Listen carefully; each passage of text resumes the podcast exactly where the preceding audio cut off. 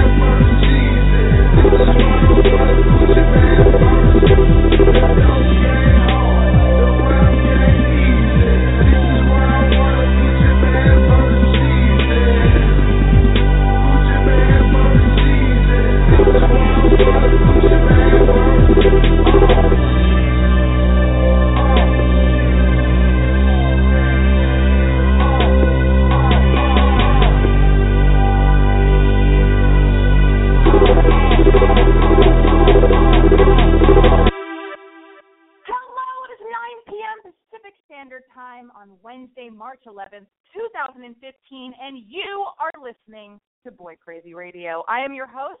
My name is Alexi Wasser. Now, just to quickly explain what the fuck Boy Crazy Radio is, well, Boy Crazy Radio is a call-in advice show, kind of like Loveline, but it's not Loveline. Instead, instead of Dr. Drew, you get me. All right? Uh, I serve as like a, as like your cool big sister uh, that has a lot of life experience.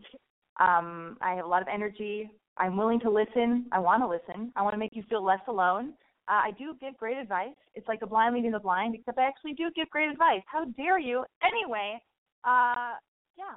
And for those of you who uh, don't want to see me as a big sister, you can also think of me as like uh, like maybe well still a big sister. Like it's like I'm the cool big sister of your of your best friend that you have a crush on. You have a secret crush on me, and then you go home and you jerk off to the thought of me.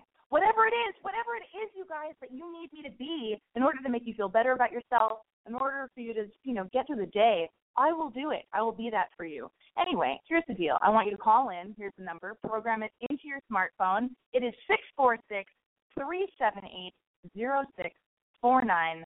You can also tweet in your questions and you should tweet them to at Alexi Wasser. Confusion in the spelling. Should I spell it out? That seems dorky, but I'm going to do it anyway because I'm not, uh, you know, who the hell do I think I think I am? I'm just a person living my life. All right, here's how you spell it. A L E X I last name Wasser W A S S E R. If you're too much of a pussy to actually call into the show, which is ridiculous, nobody's gonna recognize you, and you can use like a cool fake name, uh, like Chloe or Zoe or whatever it is that makes you feel good. And uh, yeah, there you have it. You can also email me your question if you want to go into detail. Uh, you email that question to boycrazylexi at gmail.com, subject line big sis, and I will read it on the air. And there you have it. You guys, tonight is a very special night, a very, very special night. I have a uh, super cool guest. His name is Eugene Kotlyarenko. I probably said his last name wrong. I, I wrote it down phonetically. Listen, he's a great guy. Just call him Eugene Kotlyarenko. Did I say it wrong still? Whatever. I will introduce him momentarily. Here's who he is and why you should care. I mean, if you're in the know, you would know it all. But, you know, that's what I'm here for. I'm bridging the gap, if you will. All right. He is a writer, a director, an actor, he's super prolific. He's made like probably like he's made like 20 films and he's only like uh, 18 years old or whatever. He is an amazing talent. He is the director, writer, actor uh, of a movie that's premiering at South by Southwest, which is pretty much tomorrow. It's right around the bend. It's very exciting. The name of the film is A Wonderful Cloud, and we're going to talk all about it. Uh, first, let me patch in uh, Eugene. Eugene. Alexi. This is so Hi. exciting. We're doing it. Yeah, this is fun. But you know, um, I just want to respond to a few incredible things I heard uh, while you were giving that intro, if that's okay. Okay, yeah, please. Um, one, um, I like to go by Zoe. That makes me feel good. Okay. Okay. But my friends call me Huge Man. Right. Um, and none of them can pronounce my last name either, so that's fine. Um, I haven't made 20 films. All right, I've just you, made. You've made a lot. You made a lot. I've just made 16, but I'm also younger than 18 years old. But I'm not going to reveal my age. Incredible, and neither will I, and nor should we. But I know I know for a fact that you're also younger than 18 years old. Oh my God, I know. I'm like uh, I'm like a dewy skinned, nubile 14 year old, you know, with a fake ID. That's me and you, just two nubile chicks on the air. oh my God, here's what I want to do. I listen. This is uh this is too much. This is very exciting. I have so many thoughts and feelings, and we're gonna get to all of them maybe. Mhm. Uh, I hope.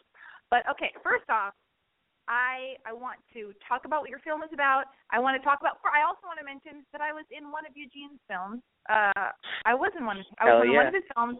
Your first film, right? Yeah, that was my debut feature, uh, and you were was- incredible in it. And basically, the biggest mistake of my career so far is that we haven't worked together again. Well, whose fault is that, filmmaker? My bad, but it easily ameliorated, depending on how the radio show goes. oh, oh no! Wait, actually, I have I, I bought like a sound machine at Target. Hold on, hold on, wait. Here it is. Okay. That's, yeah. Incredible. Wow. Um, so we are, I was in a movie called Zeros and Ones uh, that Eugene wrote and directed, and uh, yeah, and it was Morgan Krantz was in it. He's supposed to be calling in later tonight, um, an Oh, immense damn. talent, but this is about you, not him. So tell me about romantic comedy. This is romantic comedy. It sounds ridiculous to say that, like, because you're it's you're too interesting to be making a, something called referred to as a romantic comedy, but it's called A Wonderful Cloud. And who's in it? Caitlin that Caitlin? Steele. Yes. Sheil. Uh huh. And she's a pretty interesting uh, actress. Uh, I think she was in she was in one of my friend Alex Ross Perry's movie. I think right.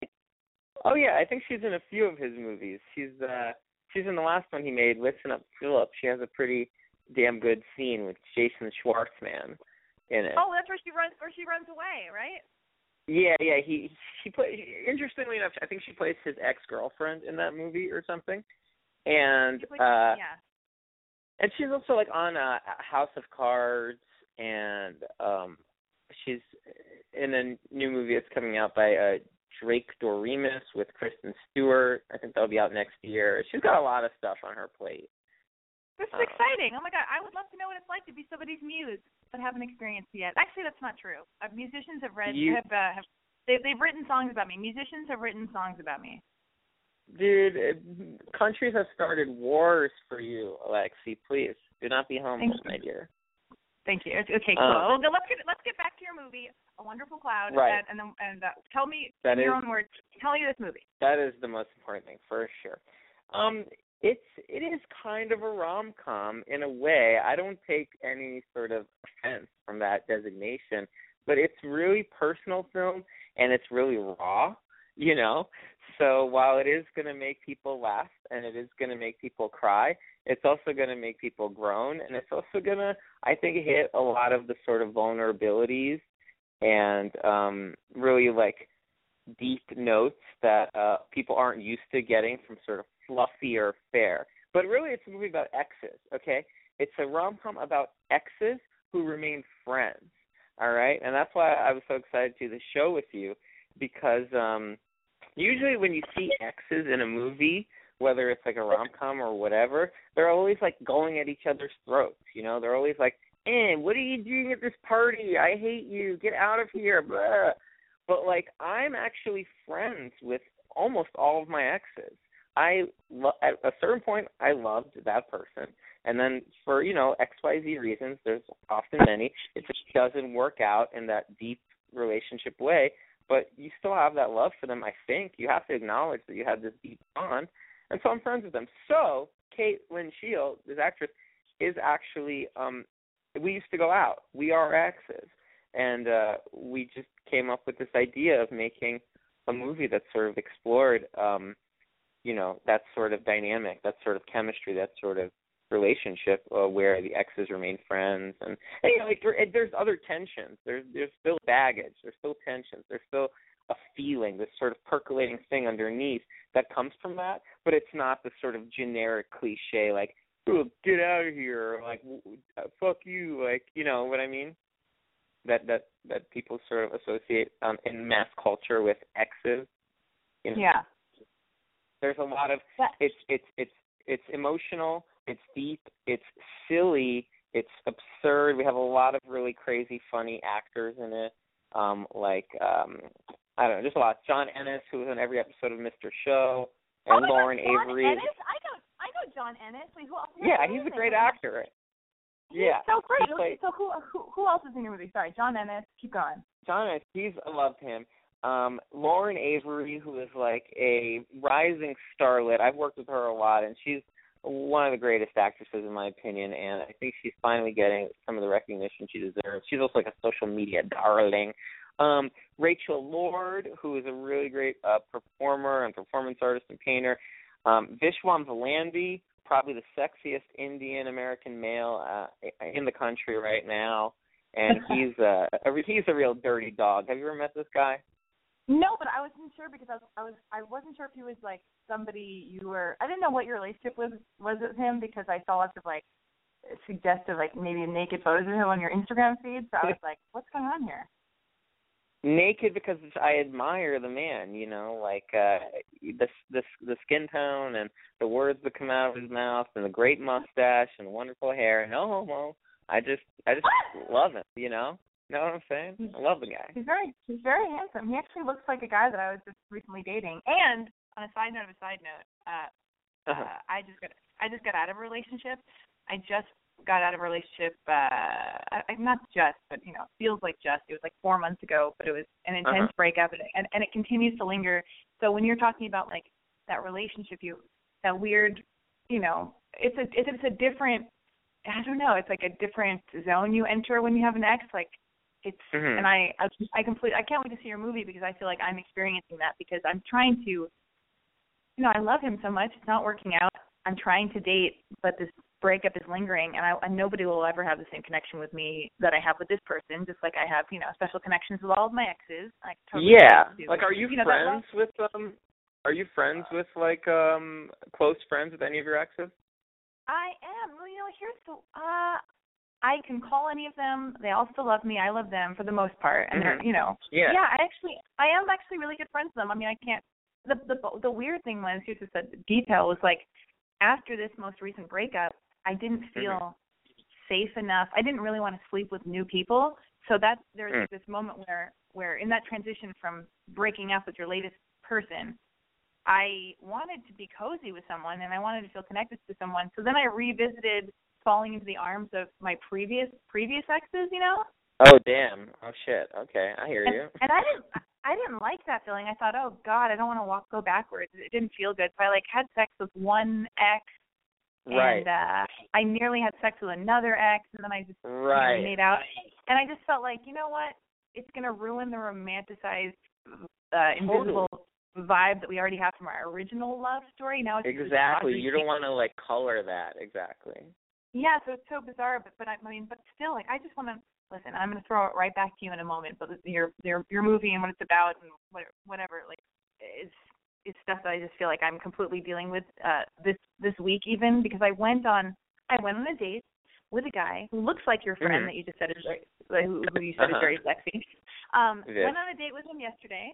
Uh, he is very sexy. Um, and I we, my ex came up and he said, you know, I said, listen, you know, I just got out of a thing. My ex is texting me and that that affects me. And he said, well, why is he texting you? And he, that that's not okay. You should tell him to stop texting you. And I just looked at this guy and I'm thinking, I I don't even know you. I just got out of this thing. I'm having my weird moment with my most recent ex. Like, don't. That's Mhm. my thing. I don't even want to be talking about my my my breakup with this new person, and, I don't want to be told I'm not allowed to. For sure. know. It's so bizarre, Yeah, but it- so yeah. Um, that is Okay. weird of him not to be more sensitive to you, you know, because it's like the first time you guys met. If anything, he should have just been like cur- borderline curious to give you a space to talk about it, or just on the other hand, like sensitive, like do your thing. Like you don't really owe him anything. It's just like a first date. You know? Oh, it wasn't a first date. It was, it was like we've been dating for like a month or something, or three weeks. But he went out of town for. I don't know. Oh. We've, we've been, yeah, we've been dating. Okay. We've been dating. We've been dating. So then, like, okay, I don't know. This is, uh, I don't. I'm, I'm already giving too many details. He's probably, he's probably listening. But we, we've been dating, but it's kind of, you know. But yeah, I'm. I don't think. Uh, I think my breakup is intense. Breakups are intense, and what you have with an ex is, uh, it's fucking bizarre and and yeah, a whole. I don't know. Anyway, I'm excited to see your movie. Where's the trailer for your movie? It's on the YouTube. Like if someone just put um a wonderful cloud into the YouTube, um they would get the trailer. And it's a pretty sick little trailer, I think. Have you have you seen that?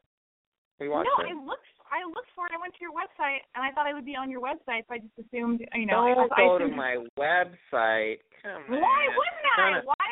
If why would if I? you no, if you just search um a wonderful cloud um on the YouTube, it'll be there and it's it's pretty funny. It's like we made it to be like a, uh throwback trailer to like uh the early 90s Miramax, uh Fine Line Pictures, Gramercy Pictures like you know, if you anyone who grew up around that time watching those VHSs from like Miramax, this is exactly the sort of trailer that they would put at the beginning.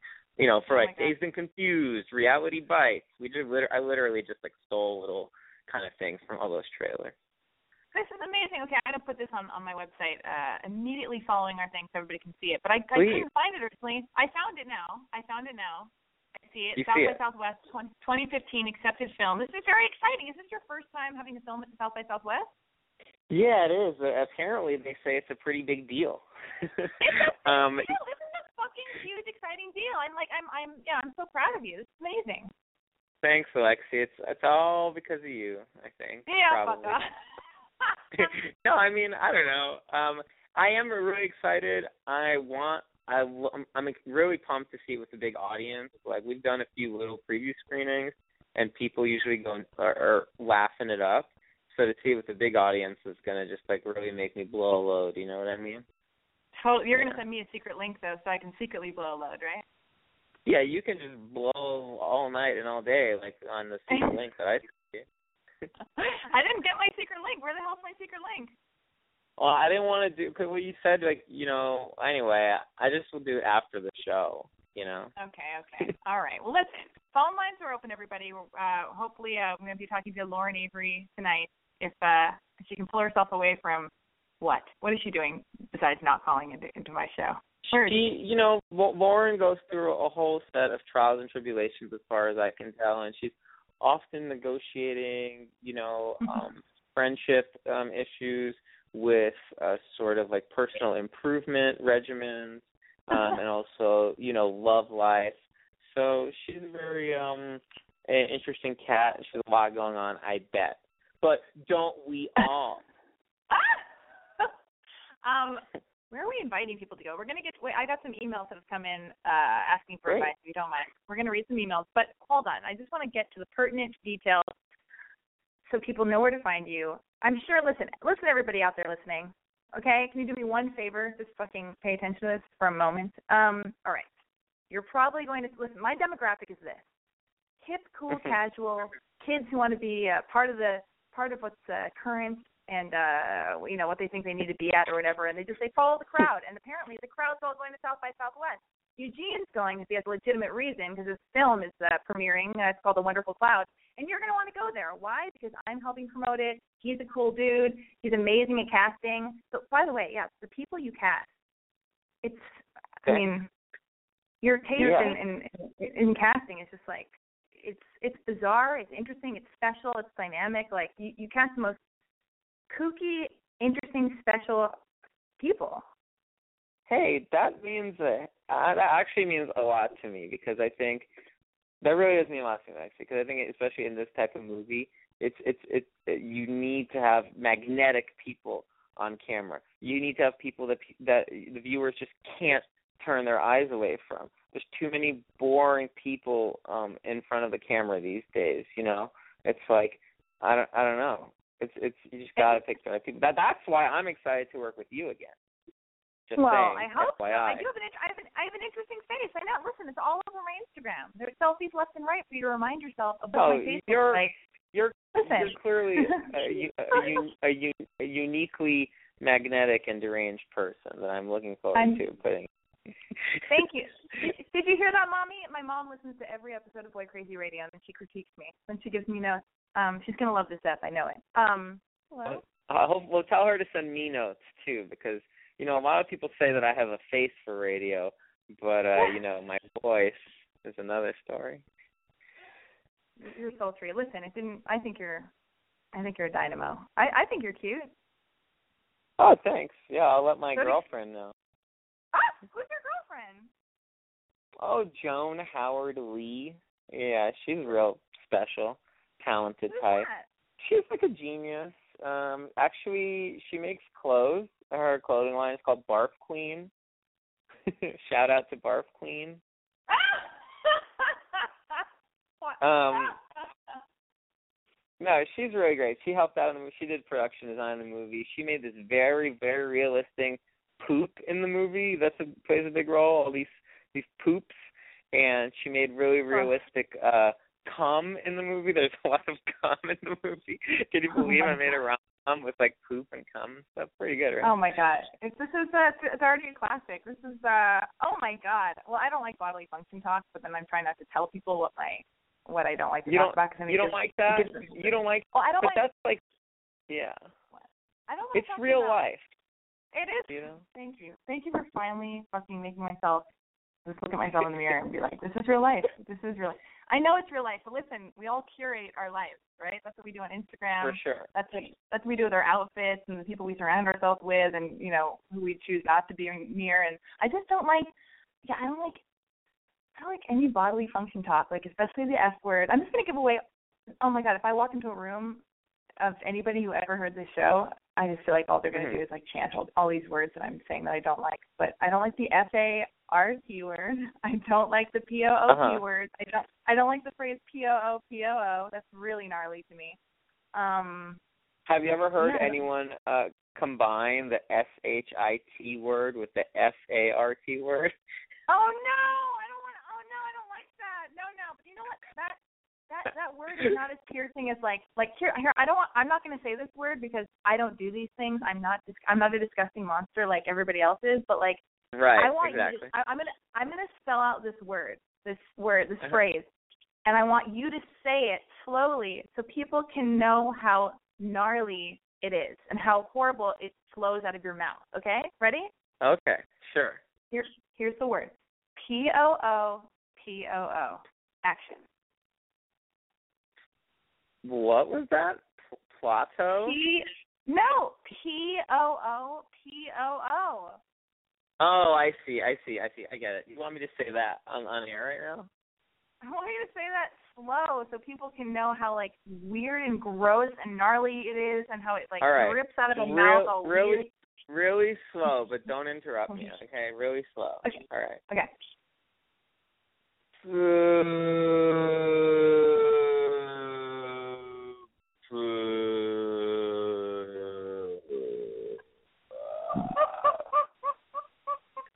I thought that sounded nice. You thought that was gross?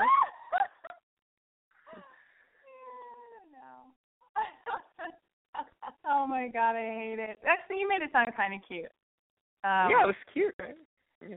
when you say it's cute. Um, no, your girlfriend now, who's a genius, who Oh is- yeah, she's so talented. I think the best piece of relationship I can give, even though I'm 12 years old, the best piece of relationship advice I can give to anyone before they even call in. Can I say something? please. Yeah, I think you have to be with someone that you admire. Like you have to be with someone that you can continue to look up to, not just discover, because I think that happens over time. You discover new facets and nuan- nuances of the people that you're with. Hopefully, if you're curious and if you care about them, but not just that, you need to also, I think, look up to the person, or at least I do, because the second that you think that you're better than them or that you or that they don't have anything to offer to you in terms of teaching you something or in terms of revealing something about yourself to you then then it's over. You're just not Oh gonna my god. you're you're not going to have the passion anymore and you're not going to have the you're not going to want to impress them anymore you're not going to have the drive to love in a way you This- know This is crazy that you're saying this because I just had this exact same revelation earlier today where I thought, oh my god, Wow. it's twofold. Here, it's twofold. It's, I had the exact same thought. I swear to fuck, this is insane because I thought, one, I can't, I can't date someone who isn't creative. I can't date some boring Hmm. business person who doesn't know what it's like to make something out of nothing and be brave Hmm. and and create something. I just can't do it, and I don't. It doesn't mean they have to be a writer or uh or an actor. It, they can be anything, but it has to be like I need to be able to speak that language with someone where they know what it's like to be up till six in the morning doing something because you want to be doing it and, and to generate shit out of nothing and to be like, you know, you put your stuff out there and people Totally. might not like it and it's terrifying and that's a really specific mhm you know lifestyle choice. Like you do it, yeah, I do it. mhm, mhm. It's and my I have stand up comedian friends who I mean like actors, musicians like I get it. Like and I I love those people and when they're good at what they do and there's mutual respect even with my friends I feel so proud. I go, oh my god, I, like like with you, I'm so proud. I'm so proud I was in one of your films. I'm so proud that you are so prolific. You continue to make things. I'm so excited to see this movie. Like this is like right up my alley. This is I'm just and I Mhm. and it, it's a it's a special type of person. It's like and it takes a lot of like you know you go broke in the midst of all of it. You know you don't you know what I mean. Like it takes a lot of uh it's. it's you go different kind of broke, or or You you, could go money. broke. You could no, or you could go broke and go bald like me. Did you go Did you go bald because of, of stress or something? What, I mean I don't understand. Yeah, I think so. Like actually, because you know the movie that we made, it took me um four years to finish it. I don't know if you remember that, but Yeah, I- it was, it was, in- it was, in, yeah. it was, yeah, it was incredibly torturous and uh caused me, I think, a lot of my hair and a lot of my health. And um, you know, it was it was a crazy experience, and it was exactly what you're describing. Just lots of lots of risks. You know, when you make something, it's just a big risk. But then, on the other hand, it, it was a glorious lesson. Like I think, I don't think that people can change fundamentally who they are, but definitely we get we life gives us lessons, right? And so because of what happened with zeros and ones, I was like, never again will I take a long time to make anything, you know. And so like a wonderful cloud actually, it, this is crazy. The whole movie from its from its sperm spark, you know, for the first spark of it until we finished was about like four and a half months, and that's Are really you nuts. serious? Are you Yeah. serious?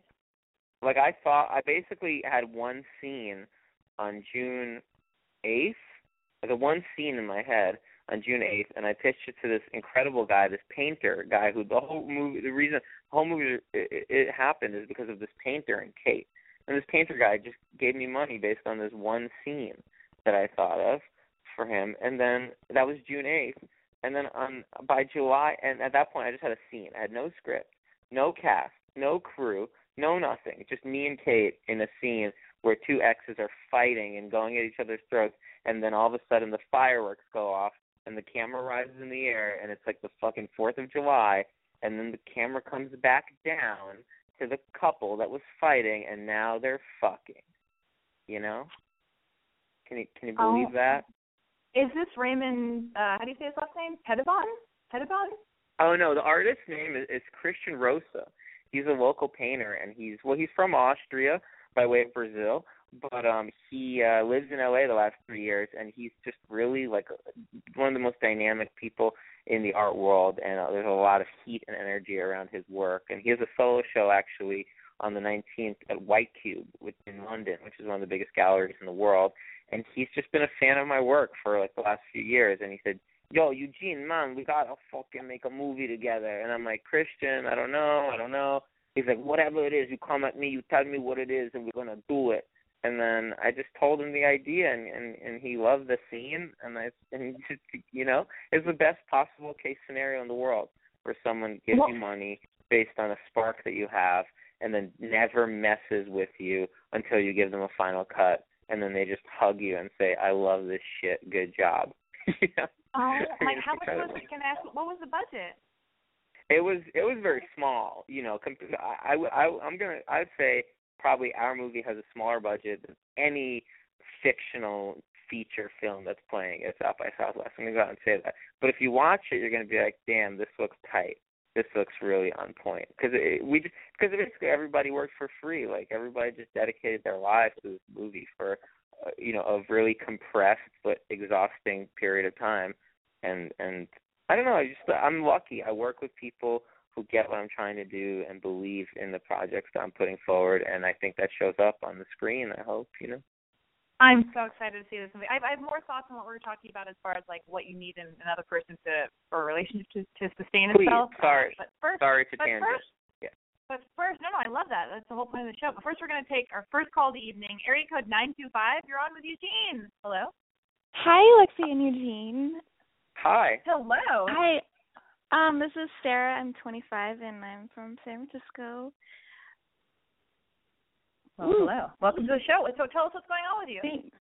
Um, well, I apologize. It's not a very exciting question, but I was just wondering, Alexi, I think you have super beautiful long hair, and I was wondering if you use any like oils or vitamins, like any kind of things that you recommend that you use. This is so funny because Eugene was so excited to like dispense amazing love advice because he's so he's so smart and in tune and you know uh, with everything. And then not only did we just mention that he lost his hair, but the question you're asking has nothing to do with him, and he can't even really relate. I know. No. I'm so sorry. That's why I had to No, no. apologize. It's to- it's totally fine. I actually can answer the question. Okay, that would be great.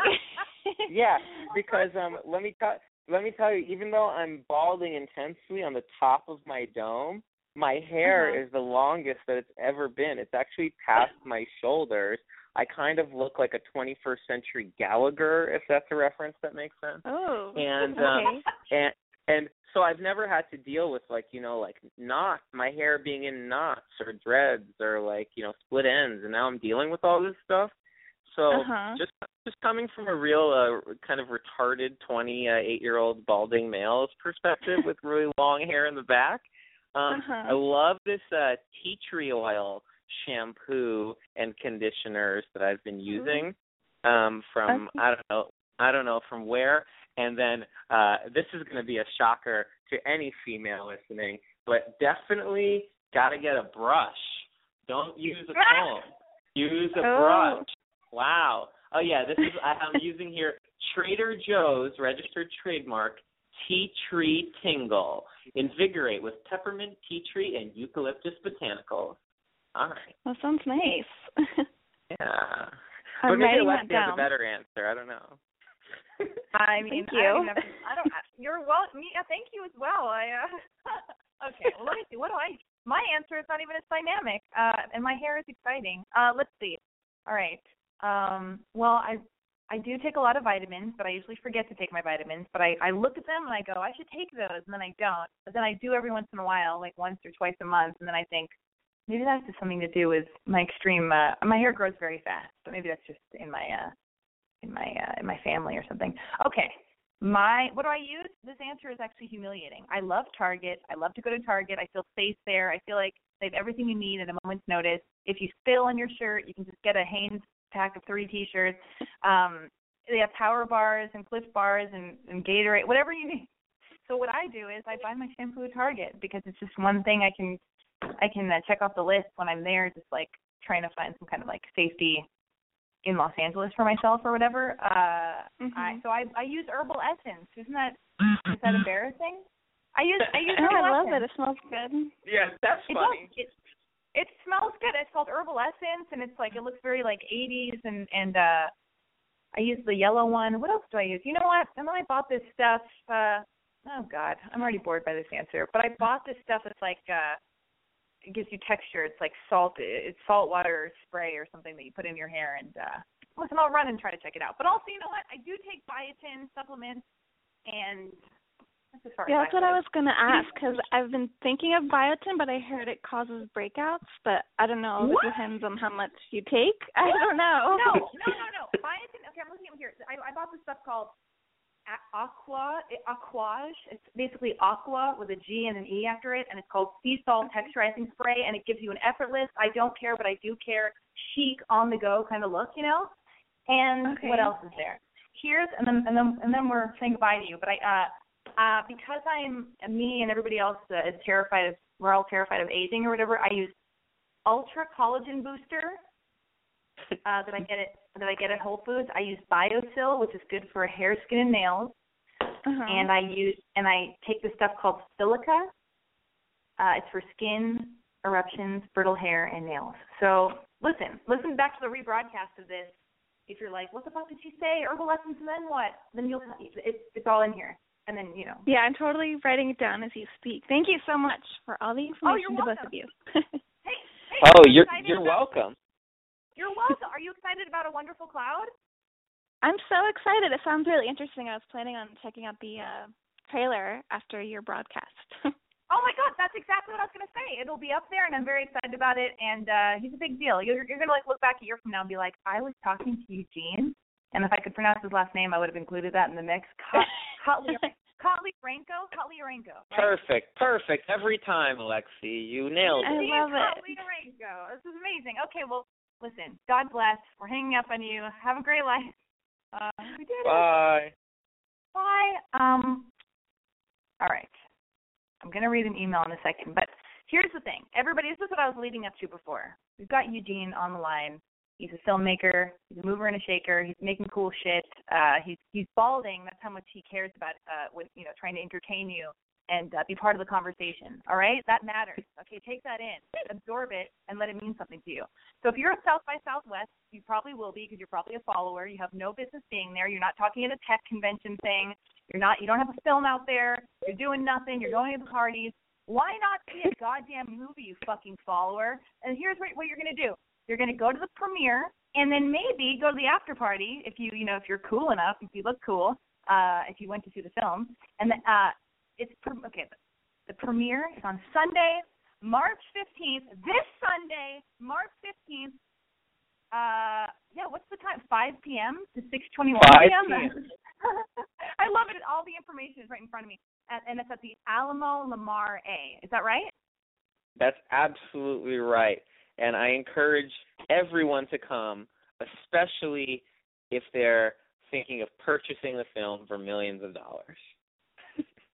That's another thing I want to get to. Yes, this is very important. Uh, it's it's it's almost as important as the premiere and the after party at Cheer Up Charlie's. All right, so it's Sunday, March 15th, 5 p.m. South by Southwest. Be there because there's a chance I'll make out with you. If, if you go there and you tell me you saw it and you went because you heard about it on Boy Crazy Radio or if you're a friend of a friend, I might just, you know, and I might just kiss you. And if you don't want me to, I'll definitely won't kiss you. And either way, you win. So I'm just trying to give some kind of whatever. I'm just trying to give somebody. That's great. I, appre- I appreciate that promotional tie-in, Alexi. That's very brave and generous of you to give a kiss for the film. Perfect promotional tie-in. But they better give yeah. you some photo evidence that they were there. You know, they better oh, pose with fo- oh, me. Oh. Yes, here's what we need you to do, everybody. If you go to South by Southwest and you want to be my new friend and you want me to follow you on Instagram or Twitter or whatever, or just have an email rapport with me or want me to kiss you on the cheek if we run into each other at Whole Foods, here's what you need to do, or Target. You need to see the film, take a photo of, the, of you know, have photographic evidence, put it on your Instagram, tag it, hashtag a wonderful cloud, and there you go. And then you should follow Eugene here, the wizard master behind uh, everything creative and cool, but most recently, A Wonderful Cloud. Uh, follow him at. And you you you blowing up my spot, girl. Go for I'm it. trying to fucking. I'm blowing up your spot. I want to try to pronounce your your Instagram handle correctly. It's Mad About Huge. E U G. Yeah, yeah. Yeah, like that famous uh, romantic comedic TV show, Mad About You, but Mad About Huge. Get it? Matt, you heard, you, you heard it here first. Mad About Huge. Um, I feel really good about this. This is a great day. And then it's also playing on Monday, March 16th at 9:45 p.m. at the satellite venue Alamo it's, Slaughter. What? Yeah, it's playing. It's playing on Monday, Tuesday, Wednesday. You can look it up on the South by Southwest website. Um, it's playing four nights in a row, and each one is going to be incredible and unique. And I just really I know you have a lot of industry listeners, Alexi. I know that the, the Hollywood film industry often looks to you to be the gatekeeper of sort of a youth-oriented, um, rebellious, uh, wonderful, beautiful, sexy culture.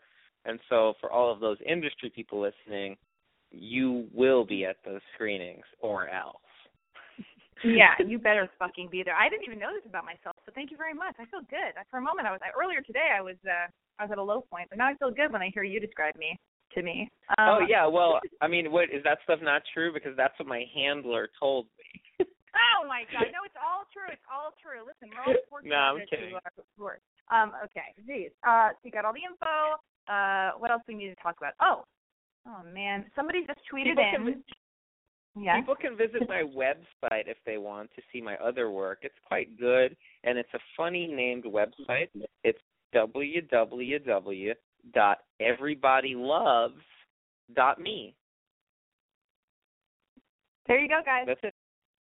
There you go. There it Lucas Luca Bop at Luca Bop just tweeted Terry Gilliam's production company is called P O O P O O Pictures. I'm not gonna say it. I don't care. I can't say it whose production company is called that? Terry Gilliam. I see. Yeah. He uh, he he is an iconic um auteur, if you will, who has made several incredible several several great movies.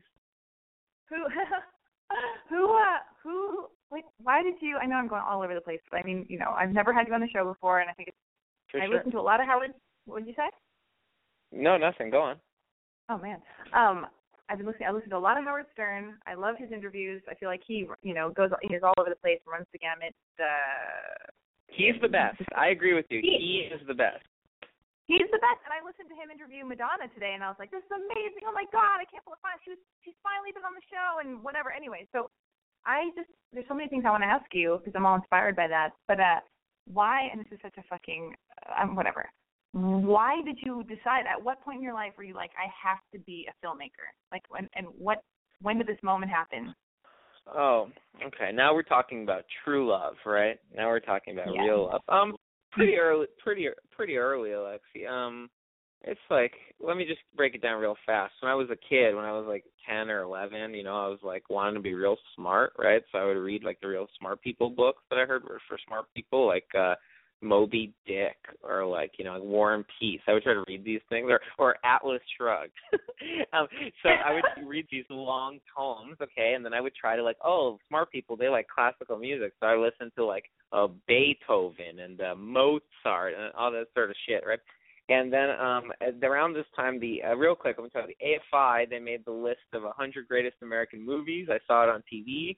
Um, my family just got an AOL, America Online Internet, and so uh, I, uh, I went online. I got the list, and I pretended like I had just put it together myself.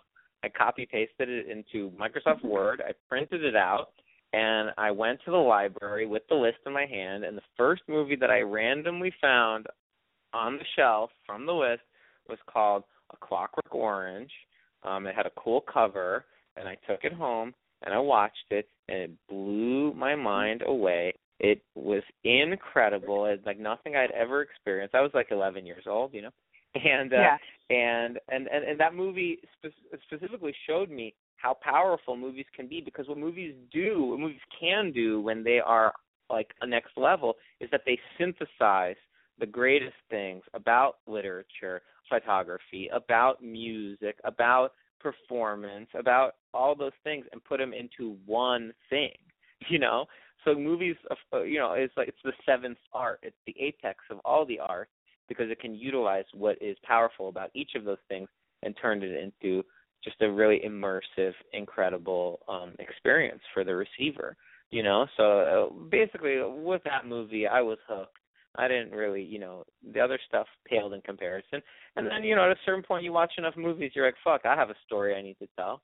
I have a bunch of stories I need to tell, and you just, you just do it. You just start doing it, and there's not, and especially now, like, if there were smartphones when I was like 11 or 12, I would have been filming everything on a smartphone. And I, I, I've actually made like three movies, not like real movies, but movies that I just put up for whomever, like diaries of my life from smartphone footage. You know, so uh, anyone who gets the movie bug, I think they should try to make some movies. You know. Oh God, I know. You've inspired me to. That's all I want to do, but I take so long. You know, like I, I would be the one. I would be like you with four years with zeros and ones, where I'm just like panic stricken, or I want things to be perfect, and I overthink everything. Like a gift, give. This is perfect. This is great. Give people listening. I mean, I don't know how you give kids who are listening, who want to be filmmakers, give them some advice.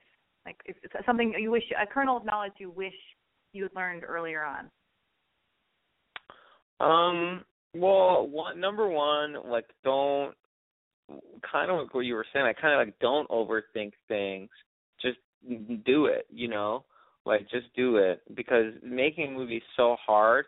You can't wait around. You just have to like jump, dive in, jump in, and especially like you know, like when I get ideas for a movie, I'll just see an image in my head or a scenario in my head, and it's just like I won't be able to escape it. You know, it haunts me.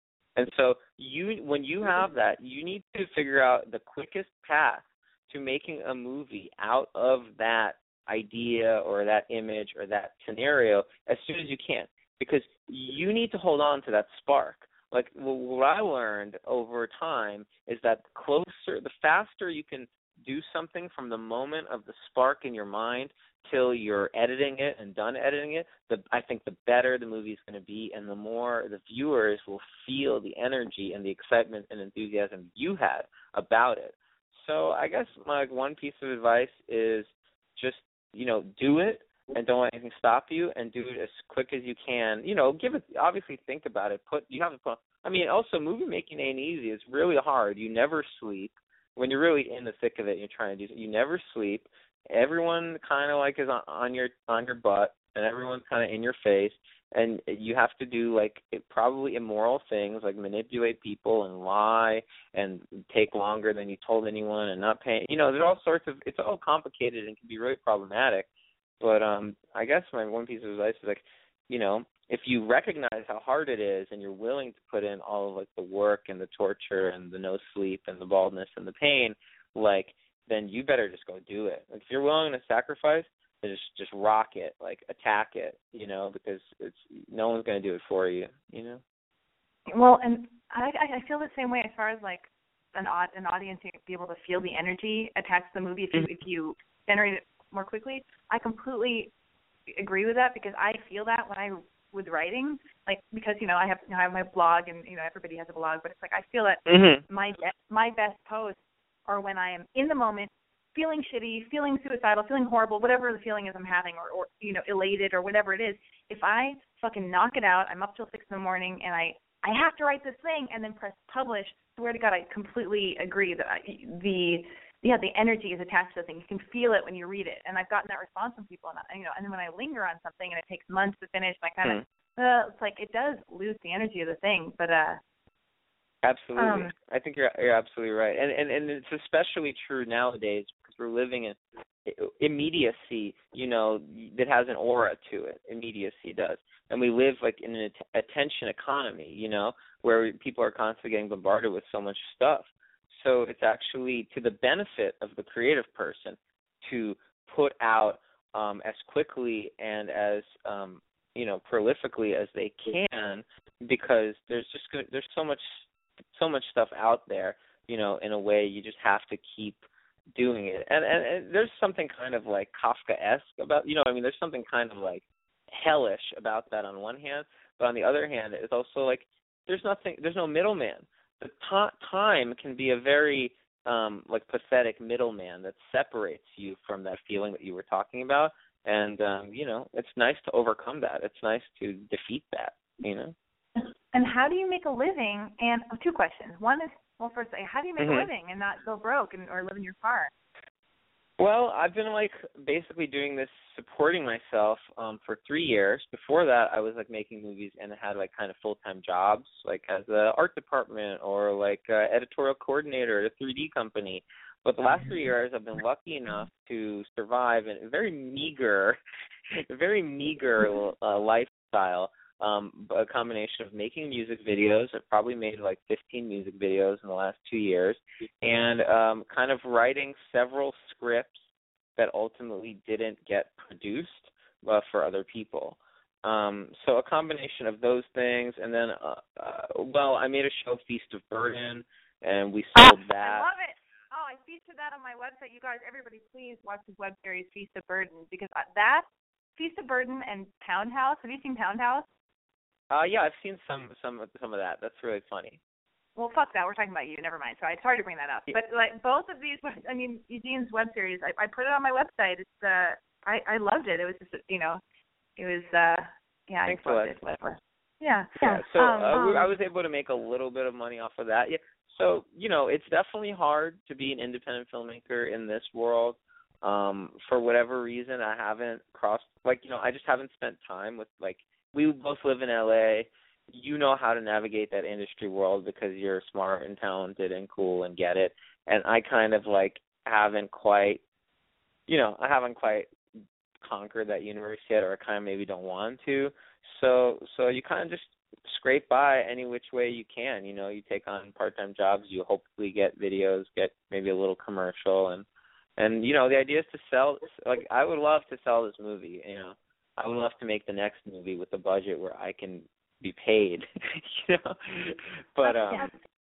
I yeah, I'm um it's interesting because you say that I I've conquered it. It's like to me, I've not conquered anything. I look to you and I go, "Oh my god, I have such respect for you because and I know tonight is about you, but I will mention my other filmmaker friends that I have a deep deep respect for. I've got, you know, David Lowery, uh he made he was the DP on uh on he he was a DP of my short, a bunch of short films that I made that I wrote a while, like years ago, and now he's like completely blowing up. And he went through the exact same thing that you're going through, where it's like you know, taking jobs he didn't really want to take, being an editor, doing all these things, and like you know, very you know very broke. And then finally, it's caught up where people see, you know, he's he's getting success finally, but it took a long a long time. And you know, I've got friends, Ti West, and there's a million other amazing people who I'm just in awe of of people who can you guys write stuff, then you make it, mm-hmm. and you complete this thing. For me, I'm on, I don't think I've conquered anything. I mean, I do stuff, but I want to be doing what you're doing. And I because on this side of it, I've sold television shows that have never gotten made. You get a little bit of money. I'm not ungrateful. It's awesome. And you get a little bit of buzz maybe, but nobody really knows about it because the shows never get made. So and then and then I on the other hand I'm like, "Oh yeah, I'm an actress. I go out for auditions, but that's its own beast." And so I make, I make my day job is a commercial actress. So but my goal is hmm. to to to do what you do. It's like it's a it's a special thing. I'm completely terrified like to to go, oh my God, where do you get the money for this thing? When is the draft going to be ready? When when is it going to be good enough to shoot? And that brings me to my next question. And I'm talking very fast because uh, I have all these thoughts and feelings and things I want to talk to you about. But who do you get notes from? And do you get notes when you write your feature? How long does it take you to write the script? And who do you show it to first, if anybody? It just depends what it is. Like, um, so last year I've been writing a movie about internet trolls, which is basically done at this point. Um, and that's like a more arduous process that involves like crafting the characters and really figuring out a really cool, clever structure and twists and all that. And you know, I want that to be like a huge budget movie with like big name stars that is like you know, basically like Goodfellas but about internet trolls, you know, like and so that takes a while and and and I've kind of been writing it with help from Joan, my girlfriend, because actually like it helps me think to kind of say the things out loud first and then she's like a no bullshit person like she like you know eh, she's not a writer or anything like that but she can definitely tell me when something sounds like out of character or just like whack or like uninteresting or convoluted or something you know so she's really helpful um uh, but i actually ultimately don't really I, I I love that films are collaborative, and and basically a Wonderful Cloud. I was looking, I, I did the little behind the scenes packet the other day, and I wrote the whole outline for the movie in two hours. You know, which is crazy. Um, um, and like like one thirty a.m. to three thirty a.m. like on June eleventh. Like I saw the Google document. You know how you can do revision history, so it's really nuts. Yeah. But that was that was based on like maybe like thirty emails Kate and I had written to each other the weeks before and then I brought that to Brandy, the producer, and Dan, the DP, and we went through my little like whatever treatment together. And they gave me some notes, and I made revisions. And then Joan gave me some notes. And then at the end of the day, we had like a treatment, you know, like a 30-page treatment with like 65 scenes, and uh that's what the movie was, more or less. I mean, we improvised uh most of the dialogue in the movie and that um is one that to me is the hardest part of uh script writing the dialogue you know um yeah so but actually for but you know it varies because a feast of burden for instance like i wrote all that dialogue and that i think that movie has some pretty funny dialogue in it and that took me like three days that was so fast so it just it just depends like in my in my experience it's weird it's like when i kind of like just feel like oh i don't really like like Wonderful Cloud was like something I wanted to do like while I was finishing Troll. It like seemed small to me, and then it, you know it came out so personal and so I know I think it's entertaining. So personal, entertaining, um, and Feast of Burden Two is just something I wanted to I, something I wanted to do while I was finishing this uh erotic thriller that I was writing at the time. You know, so it's a little bit silly, but like the things that get done, sometimes maybe they're the things that you kind of aren't treating as seriously as the sort of bigger scale, more complicated projects that you're trying to consciously dedicate yourself to. So, so maybe that's an interesting strategy too for you. You know, to not not care as much, right? Kind of. Like I don't want to say it like that because like anytime you're working like 22 hours a day for like 6 months in a row, you obviously care about something and that's like what I had to do for Wonderful Cloud, but it just it didn't come from the same place of like you know, although I knew it was cool that me and Kate used to go out and we were going to play X's on screen, and we were going to use our rapport and stuff. Like I knew that was unique and cool about it. So I, it wasn't like, oh, this is just bullshit or anything. But then everything else is kind of like, let's just make this fun and funny and like do it as quick as we can because we have no money, kind of energy, you know. Yeah.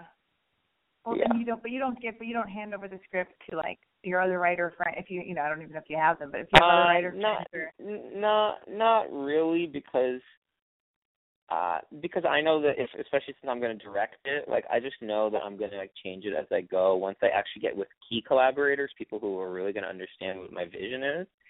So like the other writers, while I might respect their writing, I'm like maybe too defensive or just kind of like my whole attitude would be like, well, you don't actually get the rid, like you know, you don't really get how I'm going to execute this, but okay, you know what I mean? Um, totally. it's maybe a little bit immature of me to do that because I know that feedback is important. But um you know, there's a few people I get feedback from and I listen to them for sure. I'm not trying to be like whatever, but I just know that I have a I have a specific thing that I like and it, it doesn't matter whether people don't like it on the page because when I finish with the movie I'm gonna make sure people like it on the screen, you know?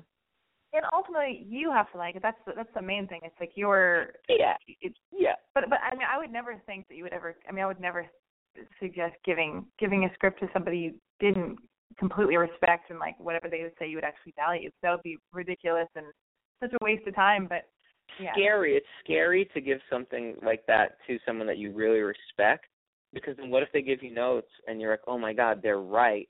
But then you then that's what I'm saying, you kind of sacrifice the like purity of the initial spark that you had. You know, you oh, have to remain true to true to that. I- You know? I don't know though, Yeah. because that's the thing. I I know we weren't going to talk about this, but we're having we're having a discussion about about your process and about whatever. But I wrote this first draft of something, and I thought, oh my god, I'm terrified. I don't want to send it send it to anyone, but I want to try to make it.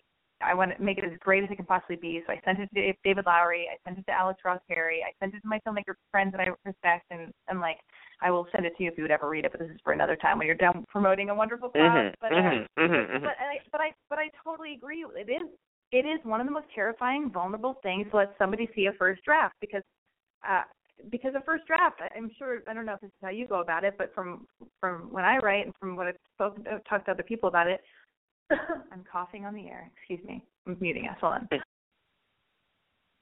You can't edit yourself while you're writing. Like you have to just fucking vomit it up, get it out there, and then you at least have something to kind of like shape or whatever. But yeah, it's terrifying as fuck to give it to someone. But don't you think that like if you already respect them and Yeah. hopefully they and they and they're your friend and they know how to talk to you, they're not going to be like, dude, this is bullshit. I didn't like this. They would be like, okay, well I see what you're doing here. I already respect what your vision is. You are because I feel like you, Eugene, you lean towards not to label you, but from my perspective, you lean towards the kooky and absurd. You know, you're not a normal guy. You that's why you're so special. Like you, you know, your stuff is very colorful and it's exciting and it's bizarre and and like that's so special. So you have your own way of doing stuff. Of course, other people are not going to have the same take, but if you respect the people you give your script to, is there a chance that they could present a question that you would go, have to answer? Like, well, in this scene with this girl, uh, what if in the scene, blah blah, like you took it a little bit deeper? Do you think there's a way that that could? Because you, you I- I asked me. think- Sorry, I, I'm going to I- finish this one thing. That you asked me. You know, uh-huh. Alexi, you seem like that, that you know you you haven't figured out or navigated the the business end of the stuff, or you're not mainstream. Not that you're trying to be, but you know you you're not you're not mainstream. But I think you want to be, and you want to make bigger budget movies and stuff. Do you think that there's anything in the way you go about what you do that gets in your way, maybe? Oh, huh. Um yeah, maybe. I don't know. Like I definitely feel like my sensibility is could be appealing to a lot of people. Uh in terms of like the feedback thing, like I think it's useful like when you're writing kind of like you know what things you think are really good and then you know Yeah. what things you think are kind of like iffy, you know what I mean? So when you give it up to other people and then they say like, "Oh, this thing is there's a problem here," or like this I didn't buy this character, and it's the thing that you thought was iffy, then that's like kind of a good confirmation to you that you need to improve that thing or that you copped out or it wasn't good enough.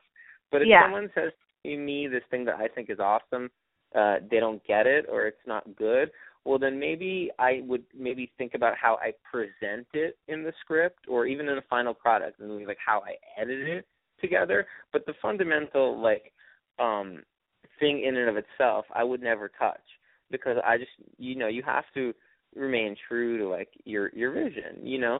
So like like yeah, totally kill your babies and like, you know, hear people out when when they kind of reinforce for you something that you thought was iffy to begin with.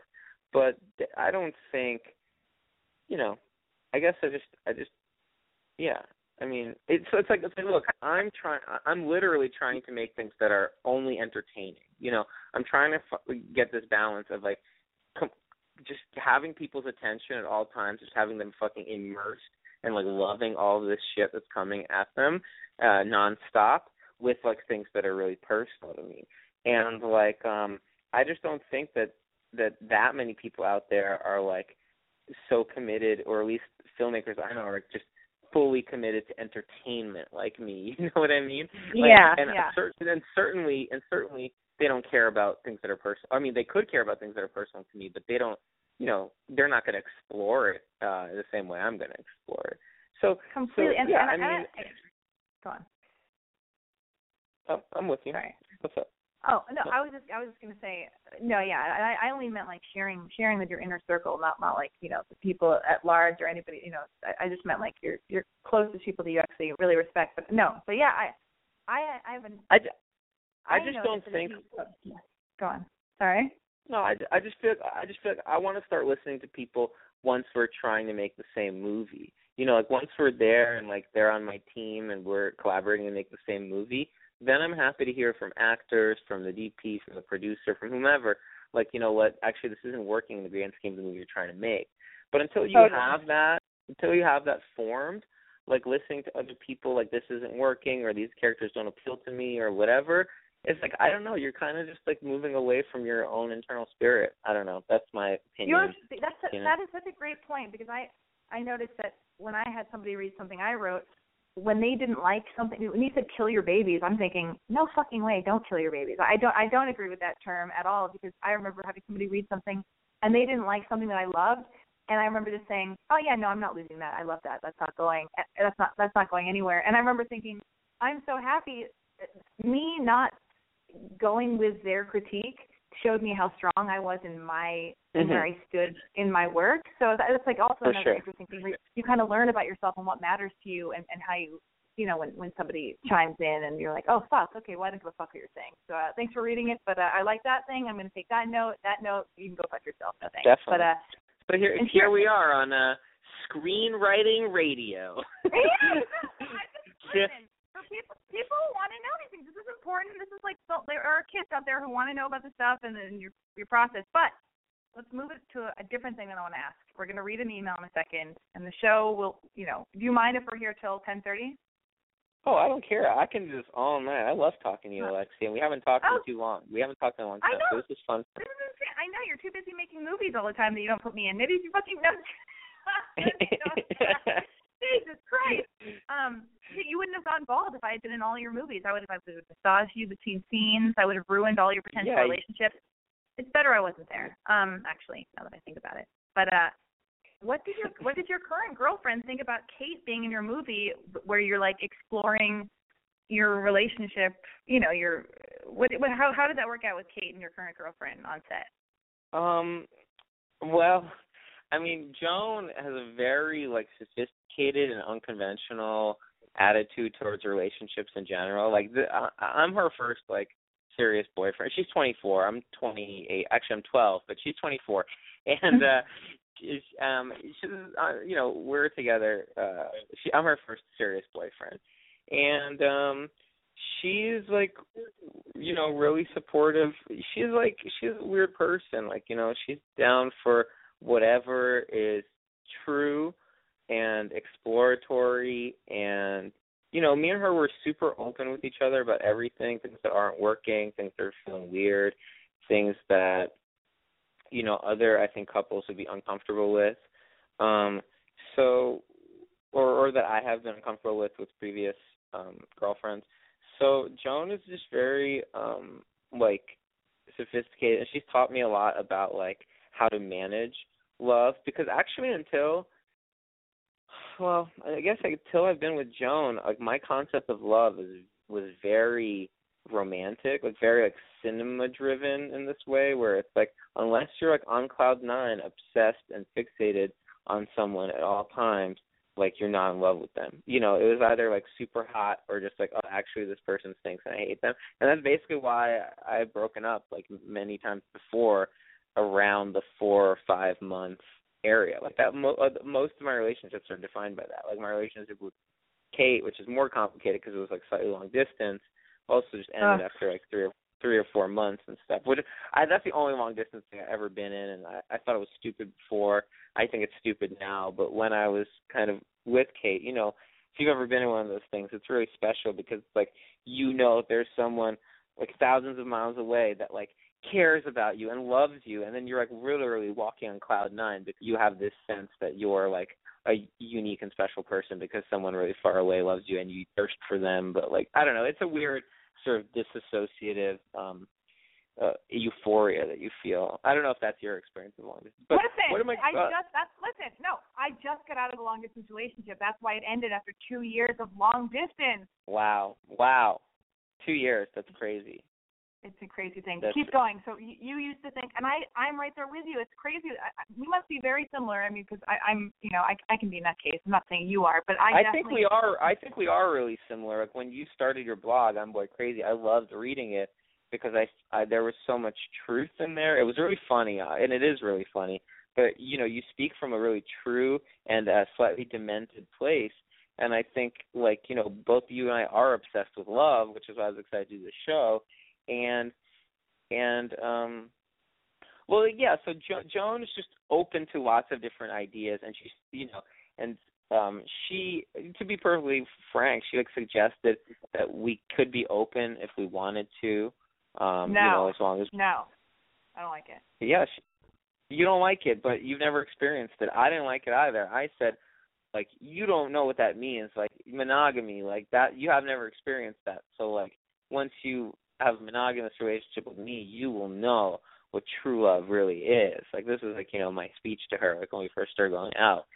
And um I don't know. I don't know. My my foundations have been shaken. My like my concept because look, I've been with Joan now for like fifteen months. You know, and I've we've never gotten into an argument. Never she is extremely special and you know and unique and like I admire her, but also we've never gotten into argument. We've never thought I've never thought like, oh, this person is stupid. Oh, this person like is a drag. Oh, this person is defensive. Oh, this person is causing all these sorts of problems in my life, or I'm or I'm being mean to them. We should break. You know, it, it, it maybe John's you, you know special. Be, besides this sort of uh, slight, slightly non-monogamous. I mean, you know, it's basically monogamous with like a the smallest possibility of like release uh, every like so often. It's like you can count it on the you know less than the hands on or the fingers on one hand, sort of thing. But just knowing that the person is okay with that kind of like m- makes you realize that you don't even want to do that. You know. Yeah, Sorry, I understand. I'm, I'm not no, trying no, to disgust you here, but.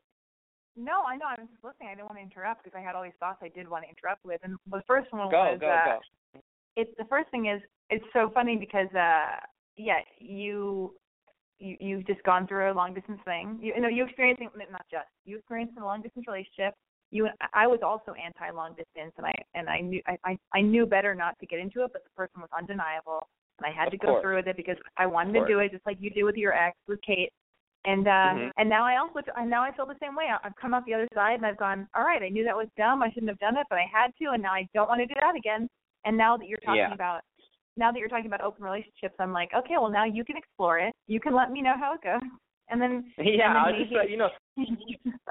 maybe I'll do that later. But but the funny thing is, now that I'm so far single, so good. So far, well, so far so good. I get so I can be a very jealous nut, even though I'm a I'm an yeah. I'm a I'm an I'm an Aquarius and I'm very ethereal and dreamy and I'm all over the place. I'm a big I'm, and I'm a big flirt. But when I'm in a relationship, even though I'm a flirty person, I love knowing that like you know, because I am fine being single. I'm so fine being single. I love being single. I flourish being single. But when I meet somebody that makes me think, fuck, I've got to go for this. I want to be monogamous with this person. Um, I'm so proud to be in that relationship because they're undeniable to me for whatever reason. So I love monogamy if if if I'm going to say I'm somebody's girlfriend, then it means something. So I'm into monogamy. So right now, being yeah, but, newly single, well, right now being newly single, I feel like I'm doing the open relationship and I'm calling it dating because I'm meeting mm-hmm. guys and they want to lock me down immediately. I keep saying like mm-hmm. we're dating and I just got out of a thing and I should be flattered and I'm flattered that men want to date me exclusively. Like that's very sweet. That that's you know not every girl or person can get that mm-hmm. and that's I don't I don't take that for granted but but like yeah, so for me right now I feel like I'm trying to have open relationships with people because I need to not be locked down and I and so I'm experiencing my open relationship in, in my own way in my own moment right now. So but yeah, it feels it feels good, but it usually makes other people mad because especially men. It's a weird gender like the it's not even. It's not equal. Like, you know, men on their terms but, can be like, "Oh, you can't lock me down," but then when a girl's like, you know, you just let me be free. We need to be light. Let's keep it light. And Then then the guy is like, what? You know what I mean? I mean, yeah, I I'd never even considered that idea. Like I didn't, I, and I never really cheated on any of my girlfriends, but I never considered the idea of like you know cheating on them or being in a relationship. Just basically, when I realized that I wanted to be cheat, I just break up with them. You know. Yeah. So I mean, too. I, I didn't intro- I didn't introduce the idea. You know, it's Joan's idea, um, and and and Joan kind of like forced the issue. You know, and uh, you know, ultimately I I accepted it. And and I know you said something about in monogamy in your mind is synonymous with being like proud of the person, but like. I mean, doesn't it sound to you like I'm really proud of Joan? All I no, do is no. brag oh, about how yes. incredible she is. You know. Yes. So yes. yes. No, no. I'm not saying. I'm not saying you're not at all. No, no. That I'm talking about me. It's it's a big deal for me to not want to be single. I'm just talking about myself, not about you. Yes, you sound no, you no, you make no, yourself really sure. sound I'm, wonderful. No, yeah, I'm just showing. I'm just trying to say, like, I think it's perfectly possible to be extremely like proud of the person that you're with and the person you love, and then occasionally like have sex with somebody else, you know, and and not have meaningless sex, have sex that's kind of like, okay, this person is chill too, and then like you remember like it, it, it might even in a weird way like help you like reinforce all the things you love about the person that you love. You know, I'm not saying I totally, it's, it's I'm, I'm with you. I'm not saying it's like super easy or it doesn't involve sort of like weird negotiations and weird psychological sort of mild repercussions. It does. It's not totally natural, but in a way it like reinvigorates, you know, your actual relationship and it reminds you of things that are incredible about the person that you are in love with fully. And it um you know i don't know. This is my experience. I'm still living it. Like you know it's not something yeah. i've fully processed yet. It's a little bit weird that i'm talking about it on air but you know ultimately i'm a very like open person so it's fine. I know that yeah. joan prob- probably wouldn't care too much so you know well here's it, you know, well this is what i was going to say about i mean like uh I just know for for me, I'm not talking about myself, obviously. Like, no, you're yes, you're living the experience. You're you're not. You'll let me know. Um, I'll we'll text about it in the future and, and whatever. I want to hear how it goes. I'm just saying for me, for me, I know myself, and uh here here are the reasons why I I wouldn't be able to deal with that. I'm mm-hmm. a very very very jealous person. If you're mine, I want you're mine. I I, I want to belong. I like the idea of belonging to a man, like in a very in a in a you know in a cinematic, bizarre like we're in love. This is passionate. You know what I mean? Like we're we're yeah. the world jealous. We're walking on that cloud. You know, you know, like totally. Mm-hmm. That I'm I romanticize that idea and I love it. Second, I don't have any STDs yet. I don't want to get them, and I feel like being in a committed relationship is at least you're taking a break from potentially getting an STD. So that way, because you're not inviting. well, know, one of the rules. Yeah. One of the rules of my open relationship is that if I or Joan do anything like that, we have to wear protection, like no questions, you know. Yes, I get that. No, I get that, and and I, uh but I'm just saying for me, I would be scared of of you know me catching something, even if I did wear protection, and I do, I do use condoms and Mm. whatever. But uh, right. um, but then also one of the things I'm so I'm such a pro at being single. I'm such a master of that. I love it. I've got my friends. I've got this podcast. I've got my blog, which I've not updated in a long time. Except, guys, by the way, on a side note of a side note, uh, the the trailer the trailer of a Wonderful Cloud is now up on I'mBoyCrazy.com. All right, you heard it here. Wow. You heard it here first. Watch Oh, that. The, the, the trailer for a Wonderful Cloud is up now. So go Woo. check it out. But keep listening. Keep listening to the show. Just know that it's there. Feel cozy about that. Put it in your pocket and keep stay here with us for a moment. But here's another thing. Okay, so the reason why I wouldn't like an open relationship is because I I when I'm in a relationship, it's the fact that it grounds me in something, and I'm not like subconsciously like, oh, I gotta get my I gotta get my yayas out. Like I I gotta go out. Mhm. I'm on the prowl. Like Yeah. you have one per you have one person to be cozy with, to make out with, to have sex with, to feel their skin against your skin. It's such an epic thing. And then you can be like, cool, I'm doing all this shit. I'm writing. You know, uh, you do Mhm. your stuff because you're somebody I respect. Hopefully, doing your own shit that's cool. So, we can, and then we'll meet up in the middle, talk about what cool stuff Mhm. we did. Then we'll have lots of sex, and uh, Yeah. and we'll call it. So that way I'm not like out on the prowl. It's like so much energy to be like out on the prowl. But I do get that if you're in an open relationship, yeah, you give yourself we are human beings. You can have different flirtations and and you know, m- sexy moments and vibes with with cool new people that you meet. That's a legitimate thing. Like you and me. Like, you know, Yeah. I- you, you can sure. cut the tension with a knife right now. I mean, this is crazy. If we weren't, if we were in the same room, who knows what would happen? And this is why. Yeah, I mean, yeah, I mean, I don't know. but um, anyway, but uh, wait, yeah, I, you know, I hear you, yo. I I totally hear you. I definitely have never said out loud the words open relationship. I don't. I, I mean, it has there's a certain pejorative or negative connotation to that. You know, it, there's a bad, there's kind of a negative aura around that phrase. I don't consider it that because I'm not like on the prowl or anything like that. Like I'm not planning anything. You know, I I like you am also like a flirty person, and you know if like something is like undeniable, you just like kind of let it happen. But it's not like I'm not trying to stress about it. I'm not trying to give myself anxiety. I'm trying to be secure in my relationship, and ultimately, if I feel like anything is threatening my relationship with Joan, you know, it just should go out the window. You know. It's just. Wait, what did you say? What what's threatening to it? I said it should go out the window. I should toss it. Like I should not, you know, pursue that in any way, shape, or form if it threatens And my just- relationship. And she was okay. The, but coming back to the original question, she was okay with with Kate and whatever your dynamic was behind the scenes on the set and talking about your relationship and making a movie out of your relationship. Yeah, I think she thought it was cool. I mean, like, like I said again, Joan is like pretty damn sophisticated, and she she likes real art, like re- real things that are that are meaningful. And I think she more or less thought the movie was meaningful, and so of course she's going to understand that. And like you know, it wasn't really easy for Kate. I mean, even though Kate and I had this idea, it's like you know, Kate's in a relationship, and like you know, it's like you do it because you believe in movies, you believe in the things you're doing. It's not like a frivolous thing where everyone's making a ton of money and it's just to like entertain five year olds, you know. I mean the movie is funny and it is fun, but it's like we're talking about something real. Like like like I I think it's rare to watch a movie and feel that the chemistry and the dynamic between uh a couple or partners is like it has all this baggage and is really there. It's it's kinda cool.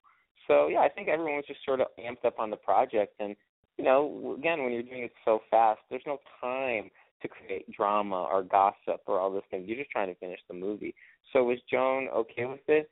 Uh yeah. Also in the movie I have a girlfriend, uh not really modeled on Joan at all, even though she does drive Joan's car. And the the girlfriend in the movie though, like is like some weird nightmarish version of what you're asking. Like, you know, because she sees that I'm flirting and bonding with my ex-girlfriend and she like reacts accordingly and I think that's a pretty iconic. There's a pretty iconic scene in the movie. That's her reaction to it all. Um, but uh, so yeah, I mean, uh, look, I I think you're gonna love this movie, and uh, hopefully your your listeners too. I think I, I have no doubt. Uh, I'm going to read this uh, this email uh, sent Yeah, to please. Big Sis. All right, it says, uh, "Hi Lexi, I'm dating a dude in a band. I'm crazy in love with him, and he is a very trustworthy person. But I have mixed feelings about him going on tour. I'm happy for him, but it bums me out. I feel like he's living another life without me. and I know girls are going to flirt with him, it also doesn't help that his band members have some questionable behavior and they drink heavily at their shows. How did you deal with this? I also live in a new town, so I don't have a lot of friends yet to keep me occupied. How can a 23 year old make good girlfriends now? Uh, how, how, how can they make good girlfriends nowadays? Thank you. Uh, I'm going to throw this over to you. What are your thoughts? Well, um, I've never had a boyfriend who went on tour, so it's a little it's a little tough.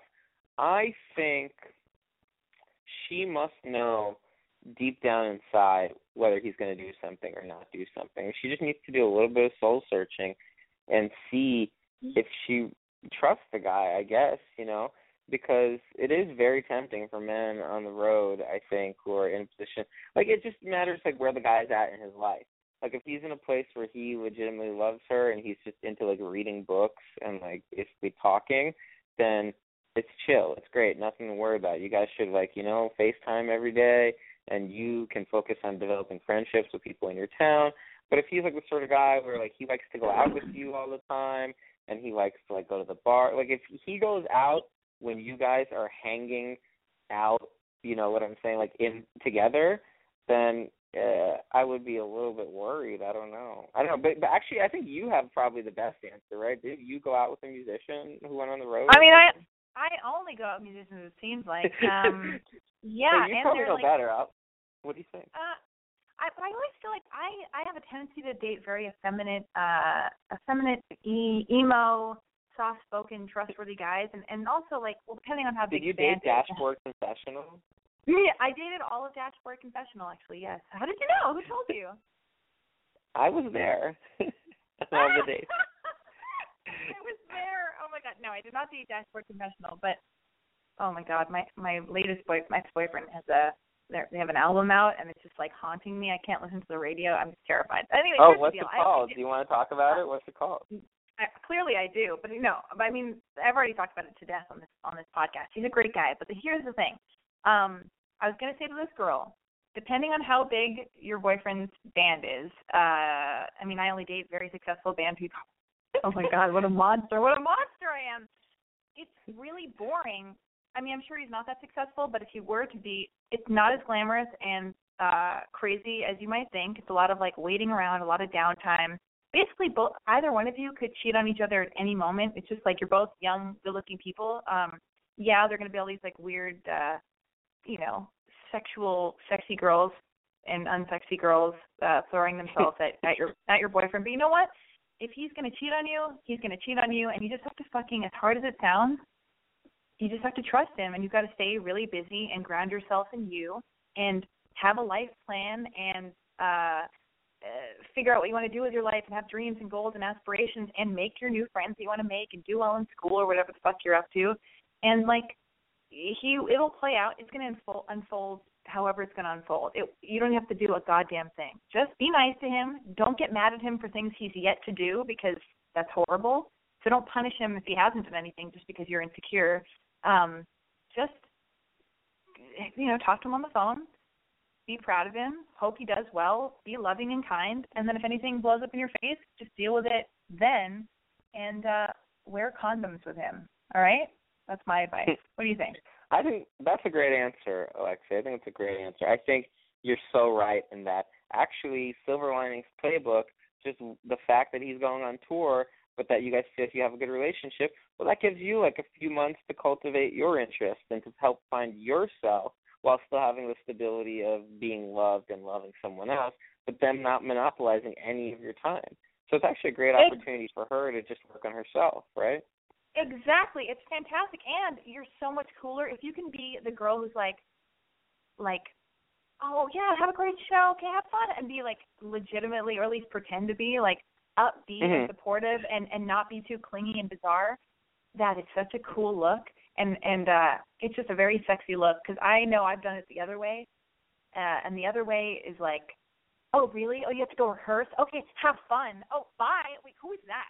Is somebody in the background? You know, like don't be don't Yeah. be that person because because nobody wants to fuck that person and nobody wants to. It's like it's just a it's unsexy and it's needy and gross and bizarre. Like you want your boyfriend to flourish, you want him to be successful, and I always thought, you know, as I matured, and even though at a young, young, young age when I was dating drummers, uh, I always found it a turn on. I want other people to think the person I'm with is sexy and cool. That's that's a good For look sure. for me. Yeah. Yeah, for sure. So um, yeah. But here's another email. Uh, it is 10:30. We, we we will be wrapping up the show shortly, but I'm going to read this email. Mhm. And don't forget don't forget to uh, if you're going to South by Southwest, don't forget to see a wonderful cloud. Uh, watch the trailer on I'mBoyCrazy.com. And uh, anyway, here's here's an email we're going to read because we're going to get some advice uh, from Eugene, director of A Wonderful Cloud. It's from Megan. Megan says, um, I don't know how to fucking do this. Yes, I do. Okay. Megan says, Hey, Lexi, I'm at a point where I don't really know who to turn to. I'd rather not be on the site. Oh, whoops. Okay, well, you can't email me a thing and then, and then Jesus Christ, I'm reading it. Whatever. I'd rather this not be on the site, you know, blah, blah, blah. Anyway, uh, I have been in a weird relationship for the past six months. We'd had feelings for each other for a year and never said them out loud to each other until two months into a road trip that we were on. It was so, I hate to use the word perfect, but that's the only word that fits right now. But both of us didn't know what would happen after the trip, so we never made plans about staying together. We spent every night together. We told each other things that I have never told anyone. He cried to me about how he wanted this for so long with me, but we both knew it couldn't last. We weren't from the same place. We were we were all separating after the trip to do different things in life. We knew this. I prepared myself for this. We've been back from the trip for three months and managed to stay in the same state and see each other weekly, still knowing that he was eventually moving across the country. We've had the talk. We've had that talk many times. We've discussed long distance on and off. Neither of us know of a long distance that's actually ever worked. We're going to be in different time zones at least for a while, and today I had to say goodbye to him. He leaves in three days. I've never felt this kind of pain from a relationship before. I've only had relationships end because someone lost interest or someone uh something bad happened. I don't know how to handle this whole everything is great and this could be something amazing, but you have to let it go. So I'm gonna write him a letter that he won't read until after he leaves. That's as far as I've got. I don't know if I should cut off contact and I know it would help me get over it, but he means so much to me. He was a friend before anything else, and maybe I don't want to get over it. Uh, maybe I want to fight for it. I know you've dealt with long distance things before, and I guess I just wanted to know what went wrong, or if it, any of it is worth it to try to make it work somehow. Well, we were just talking about this, so uh, let's see. She goes, Yeah. I really appreciate your website, blah blah blah. Yakety smackety. Then she wrote, I read over this and I sound like a teenager in love, but I'm 24 years old. I've just never been with someone that I trusted the way I trust him, that I cared enough about to be, uh, blah blah blah. Um, yeah, there you go. So it's beautiful. It's beautiful that she opens up this much to you. Alexis. I know it means a lot. Like this is one of the most fulfilling things I do in my life. Is this bizarre weekly podcast? Isn't that crazy? Yeah, it's cool. No, that's awesome. I, I have a radio show too, and I love doing it every week. It's cathartic and it's fun. Um, What is your radio show? What is your radio show? I have a radio show every Tuesday from nine to ten on kchungradio.com uh, dot org called Chinese Rocks. It's punk music. Wait, you this know? is insane. How are we? How have we not cr- done a crossover? Do you just play music or do you talk? Well, we play mostly music, but then I talk in between with my co-DJ Brent, and it's pretty funny. We kind of argue a lot. Oh wow. Um, well, let's let's let's answer her question, right? Okay, so I think, from my experience, number one, number one, it writing this letter when she said she was going to write him a letter, I was like, oh shit, like she better write a letter in a, in a perfectly beautiful world. The letter she writes should give her closure on the awesome experience they had together and make him feel like it, it was awesome too, and then leave it open for their life paths to cross later on, you know, but without creating any sense of like guilt. You know, so if she can craft a letter like that, if you can craft a letter like that, that just basically is about how awesome of a time you shared together, how unique and beautiful it was, and how fate is working kind of against you guys, but you know, leave life open to what may come then I think you should send it, especially if it's going to make you feel better. Otherwise, I think a letter could be a very disastrous thing. Like you know, like it just it just seems like it could be long and painful and create pain and and add like a weird energy to an experience that she it seems like was quite beautiful for her and quite positive. You know, because like like like you don't want to like summarize shit in like a gnarly way in a letter. Things that were more like ineffable and beautiful. Okay, so that's number one. Number two, and you might disagree with me, Alexi, but like I think a long distance relationship is only worth it if you can foresee the distance being eliminated in a reasonable amount of time. Like if she can foresee herself moving to where he is or vice versa in the next 4 to 6 months or you know, then maybe it's worth it to try to make it long distance and visit each other like once a month or twice a month or something. But if you can't foresee a universe where you guys eventually live together or live in the same city, then I don't think she should pursue that and I think she should just chalk it up to being like this was such a great experience. I'm so lucky I met this person. I'm lucky I had this experience. Now I should find another person that I connect with as strongly because it's possible. You know, I don't actually believe in one soulmate anymore. I used to believe in one soulmate. I don't know about you.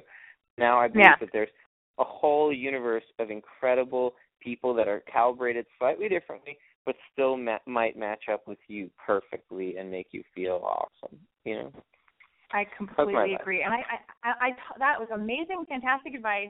Uh, I completely agree. I feel like people are so in my singleness and throughout my entire life, uh, making out with people and talking to them. I think people are so wonderful. So to have like you know to have pillow talk and make out with someone and stay up till six in the morning, or just like or date someone for a bit, like yeah, every, there are so many interesting, amazing people, and you can connect with. There, yeah, I I I don't believe in just one soulmate. I think that different things, uh, different people are right for you at different moments, and uh, certain people Definitely. bring certain things out of you, and and that's how you learn and grow, and it kind of like it's the college, it's your college of life, you know, like it's who you are, like yeah. So um, so don't For worry, sure. the, you, you're not limited. The universe is not limited with like presenting you with somebody who will also love you that you will be crazy about, like you feel about this guy. But here's another thing.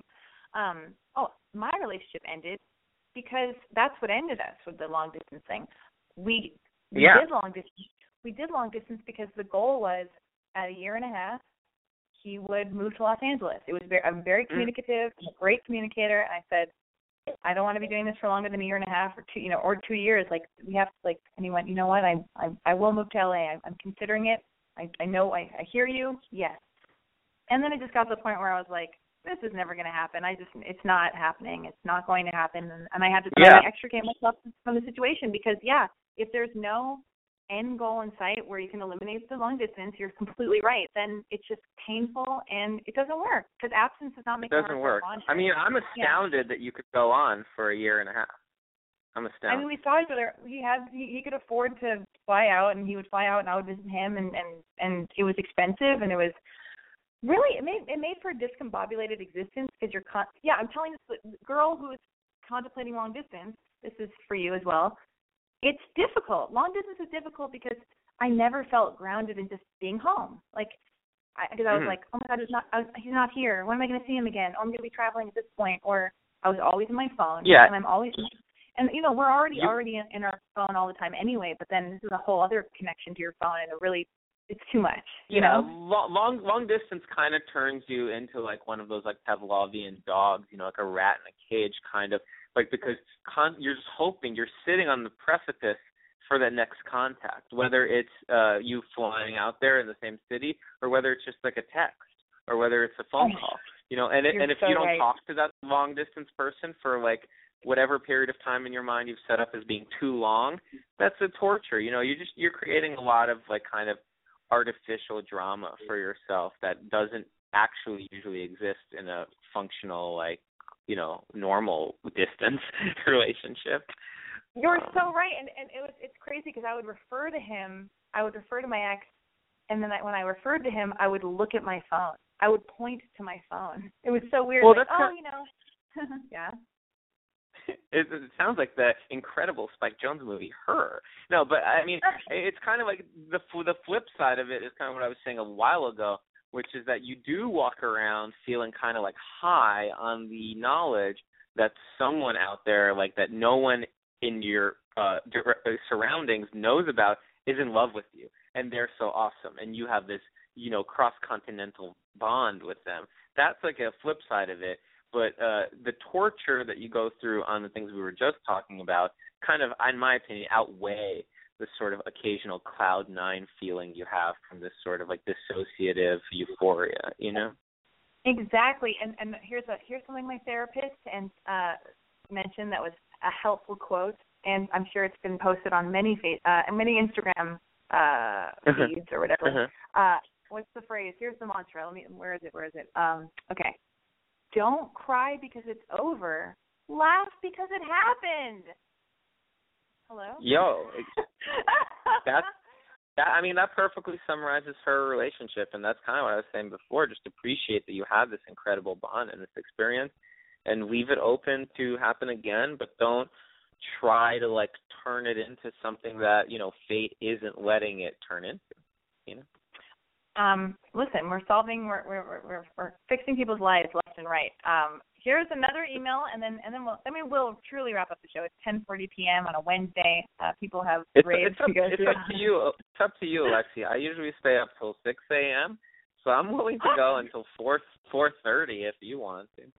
Well, the show is usually the show is uh, at the max. It's two hours, but usually everybody wants all of my guests want to get the fuck out of here like an hour into the show. So, but I, you know, it's two hours. So longest we'll go is till eleven. But here's an email, and it uh, says, "Hi, Lexi.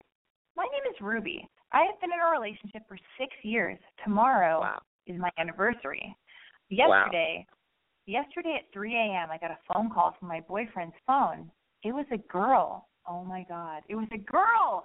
It was a girl. Fuck. Right when I answered, right when I answered, she told me her name and that she ah, and that she has been fucking around with my boyfriend since May. Since May. Oh my god.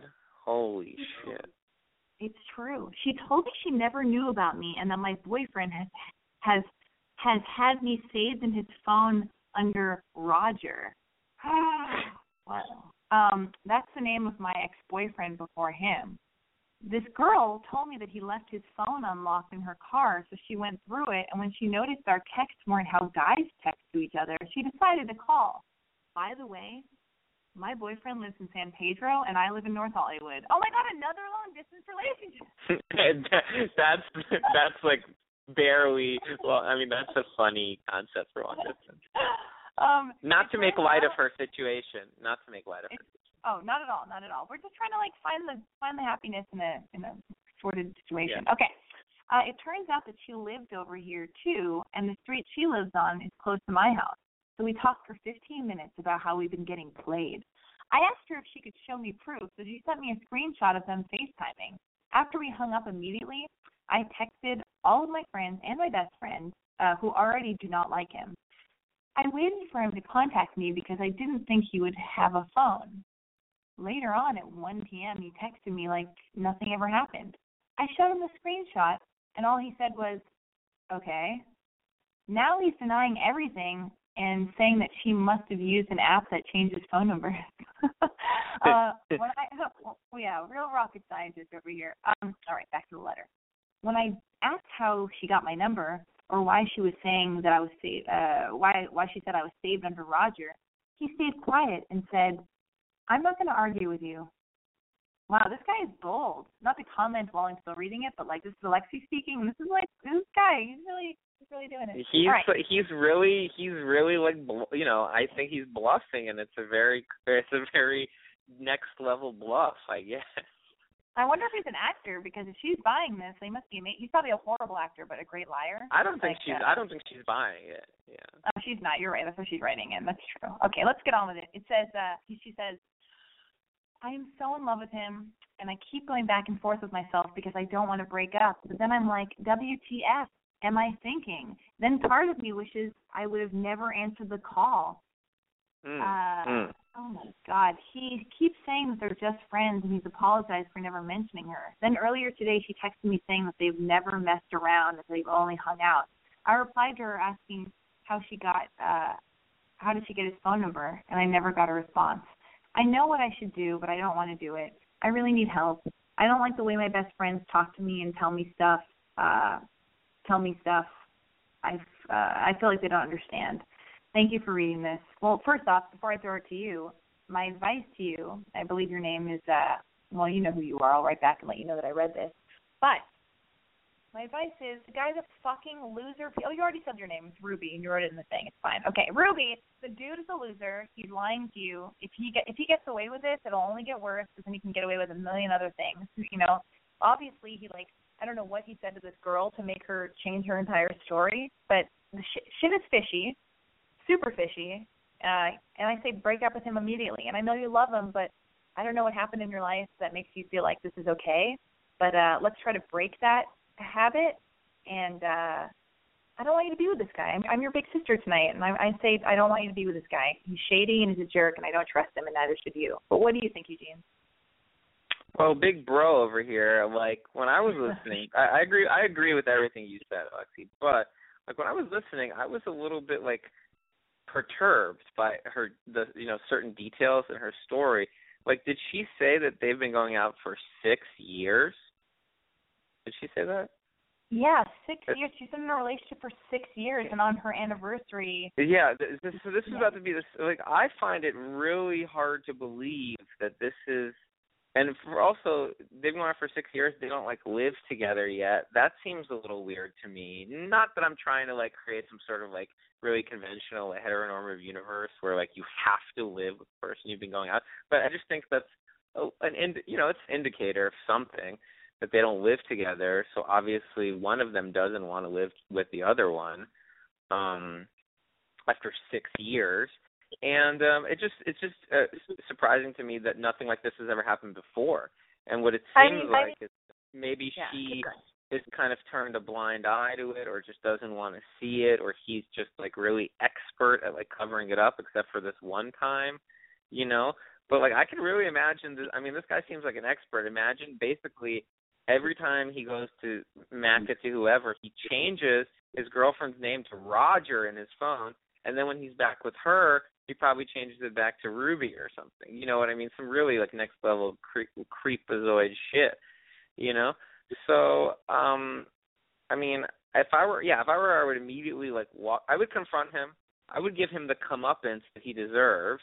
I would have him I, if she can handle it emotionally, I would have him t- tell you everything just so that he's obviously like, you know, men are great liars like you know like men are just the ultimate liars because they try to rationalize all these lies um in the service of not hurting feelings.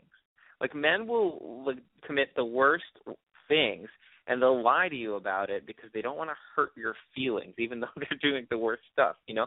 And what men like that which is a lot of men what they need to do is be forced to feel the shame and the guilt of the things they've done to someone because he may still he may love you, right? You know what I mean? He may say he loves you and in his mind he means it, but his actions don't um don't indicate that. They don't reflect that in a real world. So what he needs to do is say out loud and admit all of these ways that he's wronged you so that he can realize that all the times he said I love you to you, he's been a lying sack of shit you know, and that will actually traumatize and eventually help this man, and it will also help Ruby uh, find closure, and also I think make her realize that she needs to be more aware of the love that she's getting. Like you know, she, you know, if if six years and you and and this happens, like that's not right, you know. So she she might want to, uh, you know, anyway, like like it'll help her avoid characters like this in the future if she I, gets her, you know, if she gets the the the, the truth, the full painful truth from him. Yeah, I hope it helps her in the future because I mean, my God, yeah, six years, six years with this guy. I wonder how old she is. I don't have. She didn't include her age or anything, but uh, this is definitely shady. Um, I have thoughts on it, but uh, they already went out my brain. I don't know what to say. I'm sorry, I rambled too. Me and you, me and you, we like to talk a long time. No, I love it. Yeah. Yeah, no, we're ramblers. It's fantastic. I think no, I think I think we said it all. I mean, yeah. Um, my God, I think we, I, think I do want like I, can we can we encourage Rubito to write us back and let us know what happened because you know I would love to be proven wrong. I would love to like you know imagine like she writes back to you in a few months and she's like actually like it was just his friend and like you know now we're married and we live together in San Pedro or something you know. But that's the thing. Six years and it's somewhat long distance. He lives kind of far away, and then he's fucking around on her. Yeah, definitely. Ruby, please call into the show, send another email, give us a follow up. of what happened. But uh yeah, you Mhm. have to stand up for yourself. You have to stand up for yourself. This is not okay. Like it's not okay to be treated like this. The trust is broken. And, yeah, let him tell you everything, but there's a chance he's not going to I think it is there's a chance he's not going to tell you anything. He's just going to stick to his guns, but hopefully he will. But you should definitely go have to your force gynecologist. You have to force Mm. him, and you should also go to your gynecologist and get tested because who knows what the fuck he's doing with other girls. He's putting you in danger. Who knows if he's having unprotected sex with girls? In six years, you guys, there's a strong chance. I'm guessing you, uh, you guys have unprotected sex when you see each other in your uh, long distance situation. It's barely long distance, but um, you know what I mean. I, I went on a date with a guy, and he told me that he broke up with a girl because he lives in he lives in West Hollywood, and she lived in like Topanga. Like, I was like, really? That's not. I, I would have. I would have uh, appreciated that drive. I would have been like, this is great. It's like I'm going on vacation. Um, yeah. Do you feel like why is it that like you touched on this thing about how like men they will go out of their way to lie, even though they've done the most horrible things, so they don't want to hurt anybody's feelings. But I also feel like a big part of that is men hate confrontation, and uh Mm. and they, yeah, and they will just pretend to be whoever you need them to be, or they'll stifle they'll stifle communicating because they don't want to make their girlfriend mad or or cause a rift. When but girls, not to gender stereotype once again, I have a habit of doing that, but girls are communicators. Men have a tendency to not want to communicate. I feel like you don't fall into that because I feel like you're part of the paradigm shift. Like you're you're the new man. You know what I mean? You're sensitive and more feminine. Is that right? Um, uh, I I think like the reason that I can comment on how horrible men are and like the ways that they do these things is because I've you know I've done these I've had these behaviors and I I feel like how my mind works as a man but at the same time yeah I think I'm cognizant of all these things and I try to be sensitive and I try to be open like I but I, I gender stereotype wise I actually fully agree with you like I I think women are communicators and men are basically like you know suppress things and are liars but women are communicators and then are like crazy overwhelming you know anyway i'll let you keep going No, I think I think it's also interesting. Women get away with cheating more because nobody expects them to, because that's more masculine behavior. So, uh, so if a woman cheats, it's harder for her to get caught because, you know, you think of it as more of a masculine thing. I don't know why I'm. it's harder for her to get caught i don't know if i don't know if i understand that paradigm you think it's harder for I a woman to get caught or can get caught cheating because I know I think it's like because it's less people aren't expecting like men. I feel like in heterosexual relationships, this is just a theory, but I feel like it's easier for. It's, I'm not saying it's it's hard for them to get caught if they're sloppy or whatever they're doing. Yeah, anybody can get caught, male or female. But I feel Yeah. like nobody's people aren't as ex, aren't expecting a woman to cheat, so it's easier for a woman to cheat than for a man because women are always.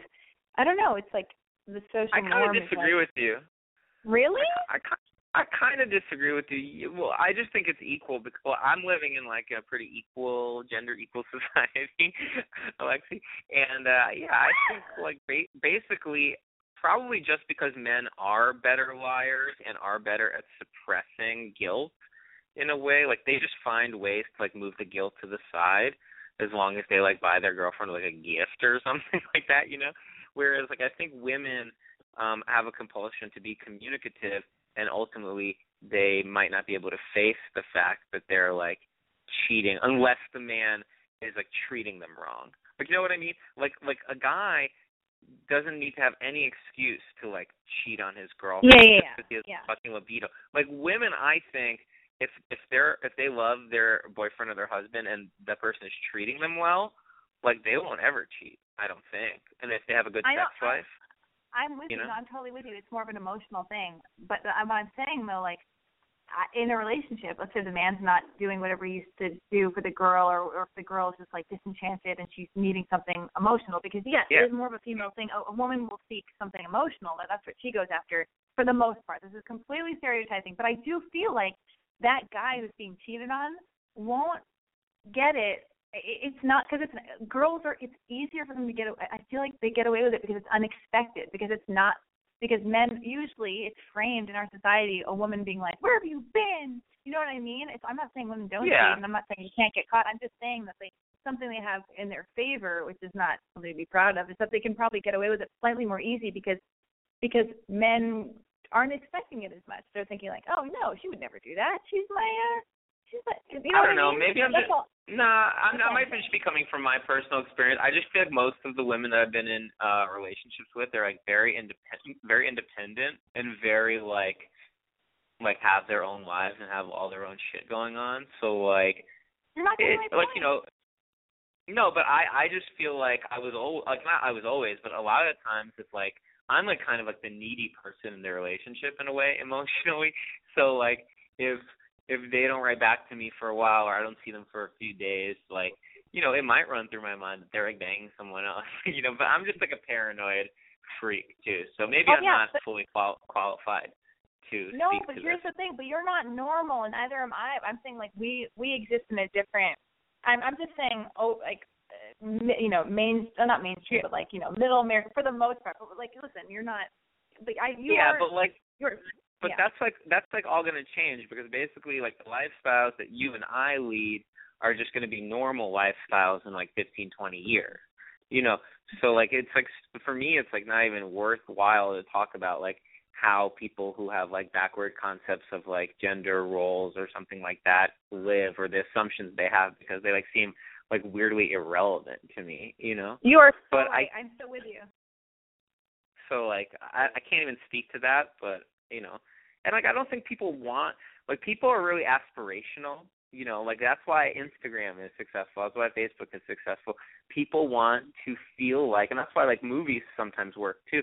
People want to feel like they're at the like not ahead of the curve, but like at the forefront of the curve. You know, so it's like I think it's like kind of the responsibility of people like us to talk about like a value system that like maybe doesn't reflect the middle of the bell curve, but kind of the head of the bell curve. And then uh, if anyone's listening who doesn't necessarily live a similar lifestyle to us, I think they'll get what we're talking about. Like I think You they'll be like, you're so right. yeah.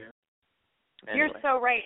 You're so right, but it, sometimes I walk into these old ways of thinking that are so annoying when I like go and live my life and run errands, and then a guy yells out of his car window, "Hey, smile!" Yeah. Or he looks at my he looks at my plate of food and he he looks at my plate of food and I'm eating like an entire hamburger, and he's like, "Wow, you're gonna eat all that? That- That's a lot for a girl." And I'm like, "Who are you? You have nothing to do with my life or my future, but like, I can't believe you actually said that. Like, this is insane."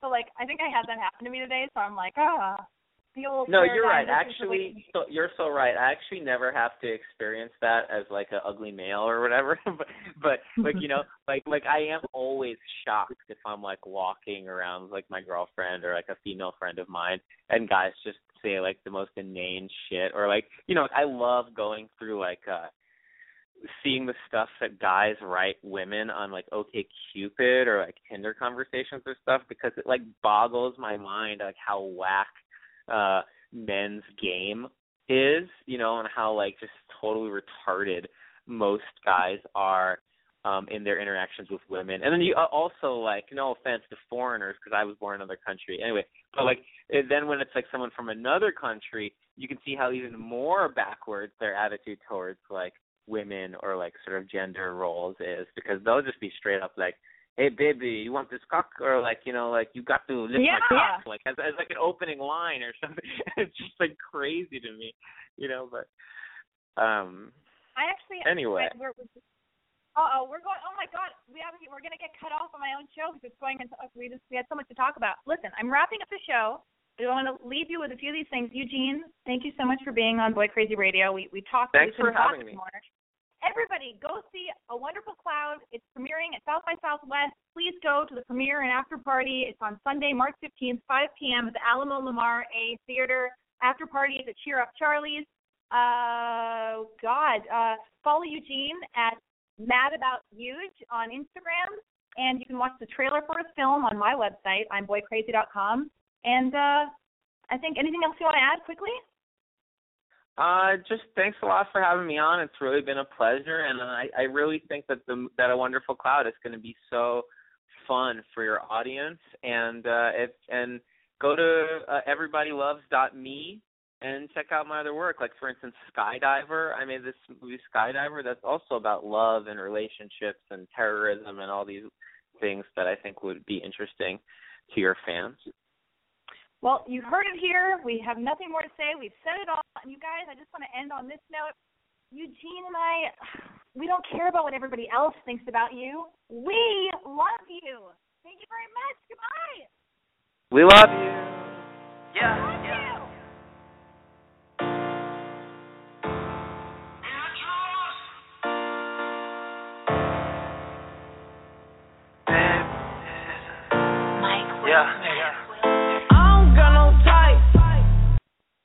Big news! The new Sprint LTE Plus network is faster than Verizon and AT&T based on analysis of a recent study by Nielsen. And to celebrate, we're inviting you to join Sprint for the biggest offer in US wireless history. Switch to Sprint and save 50% on most Verizon, AT&T, or T-Mobile rates. Yep, you heard that right.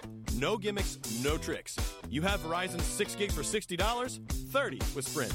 And if you have 15 gigs for 100 bucks from AT&T, 50 with Sprint. Even if you have T-Mobile's 10 gigs for $80, we'll give it to you for 40. And we won't force you to watch video in low def. Oh, and one more thing. We'll even pay your switching fees up to $650 per line so you can switch to the Sprint LTE Plus network today. Visit a Sprint store or sprint.com slash save 50%. Offer coverage not available everywhere for discounted phones. Excludes taxes, surcharges, roaming, and premium content. Subject to new line $36 activation fee. Credit valid port in. Plans may not be exact match. See website for eligible plans. Offer ends 1716 72 1818 Exclusions and restrictions apply. Contract valid via reward card requires online registration.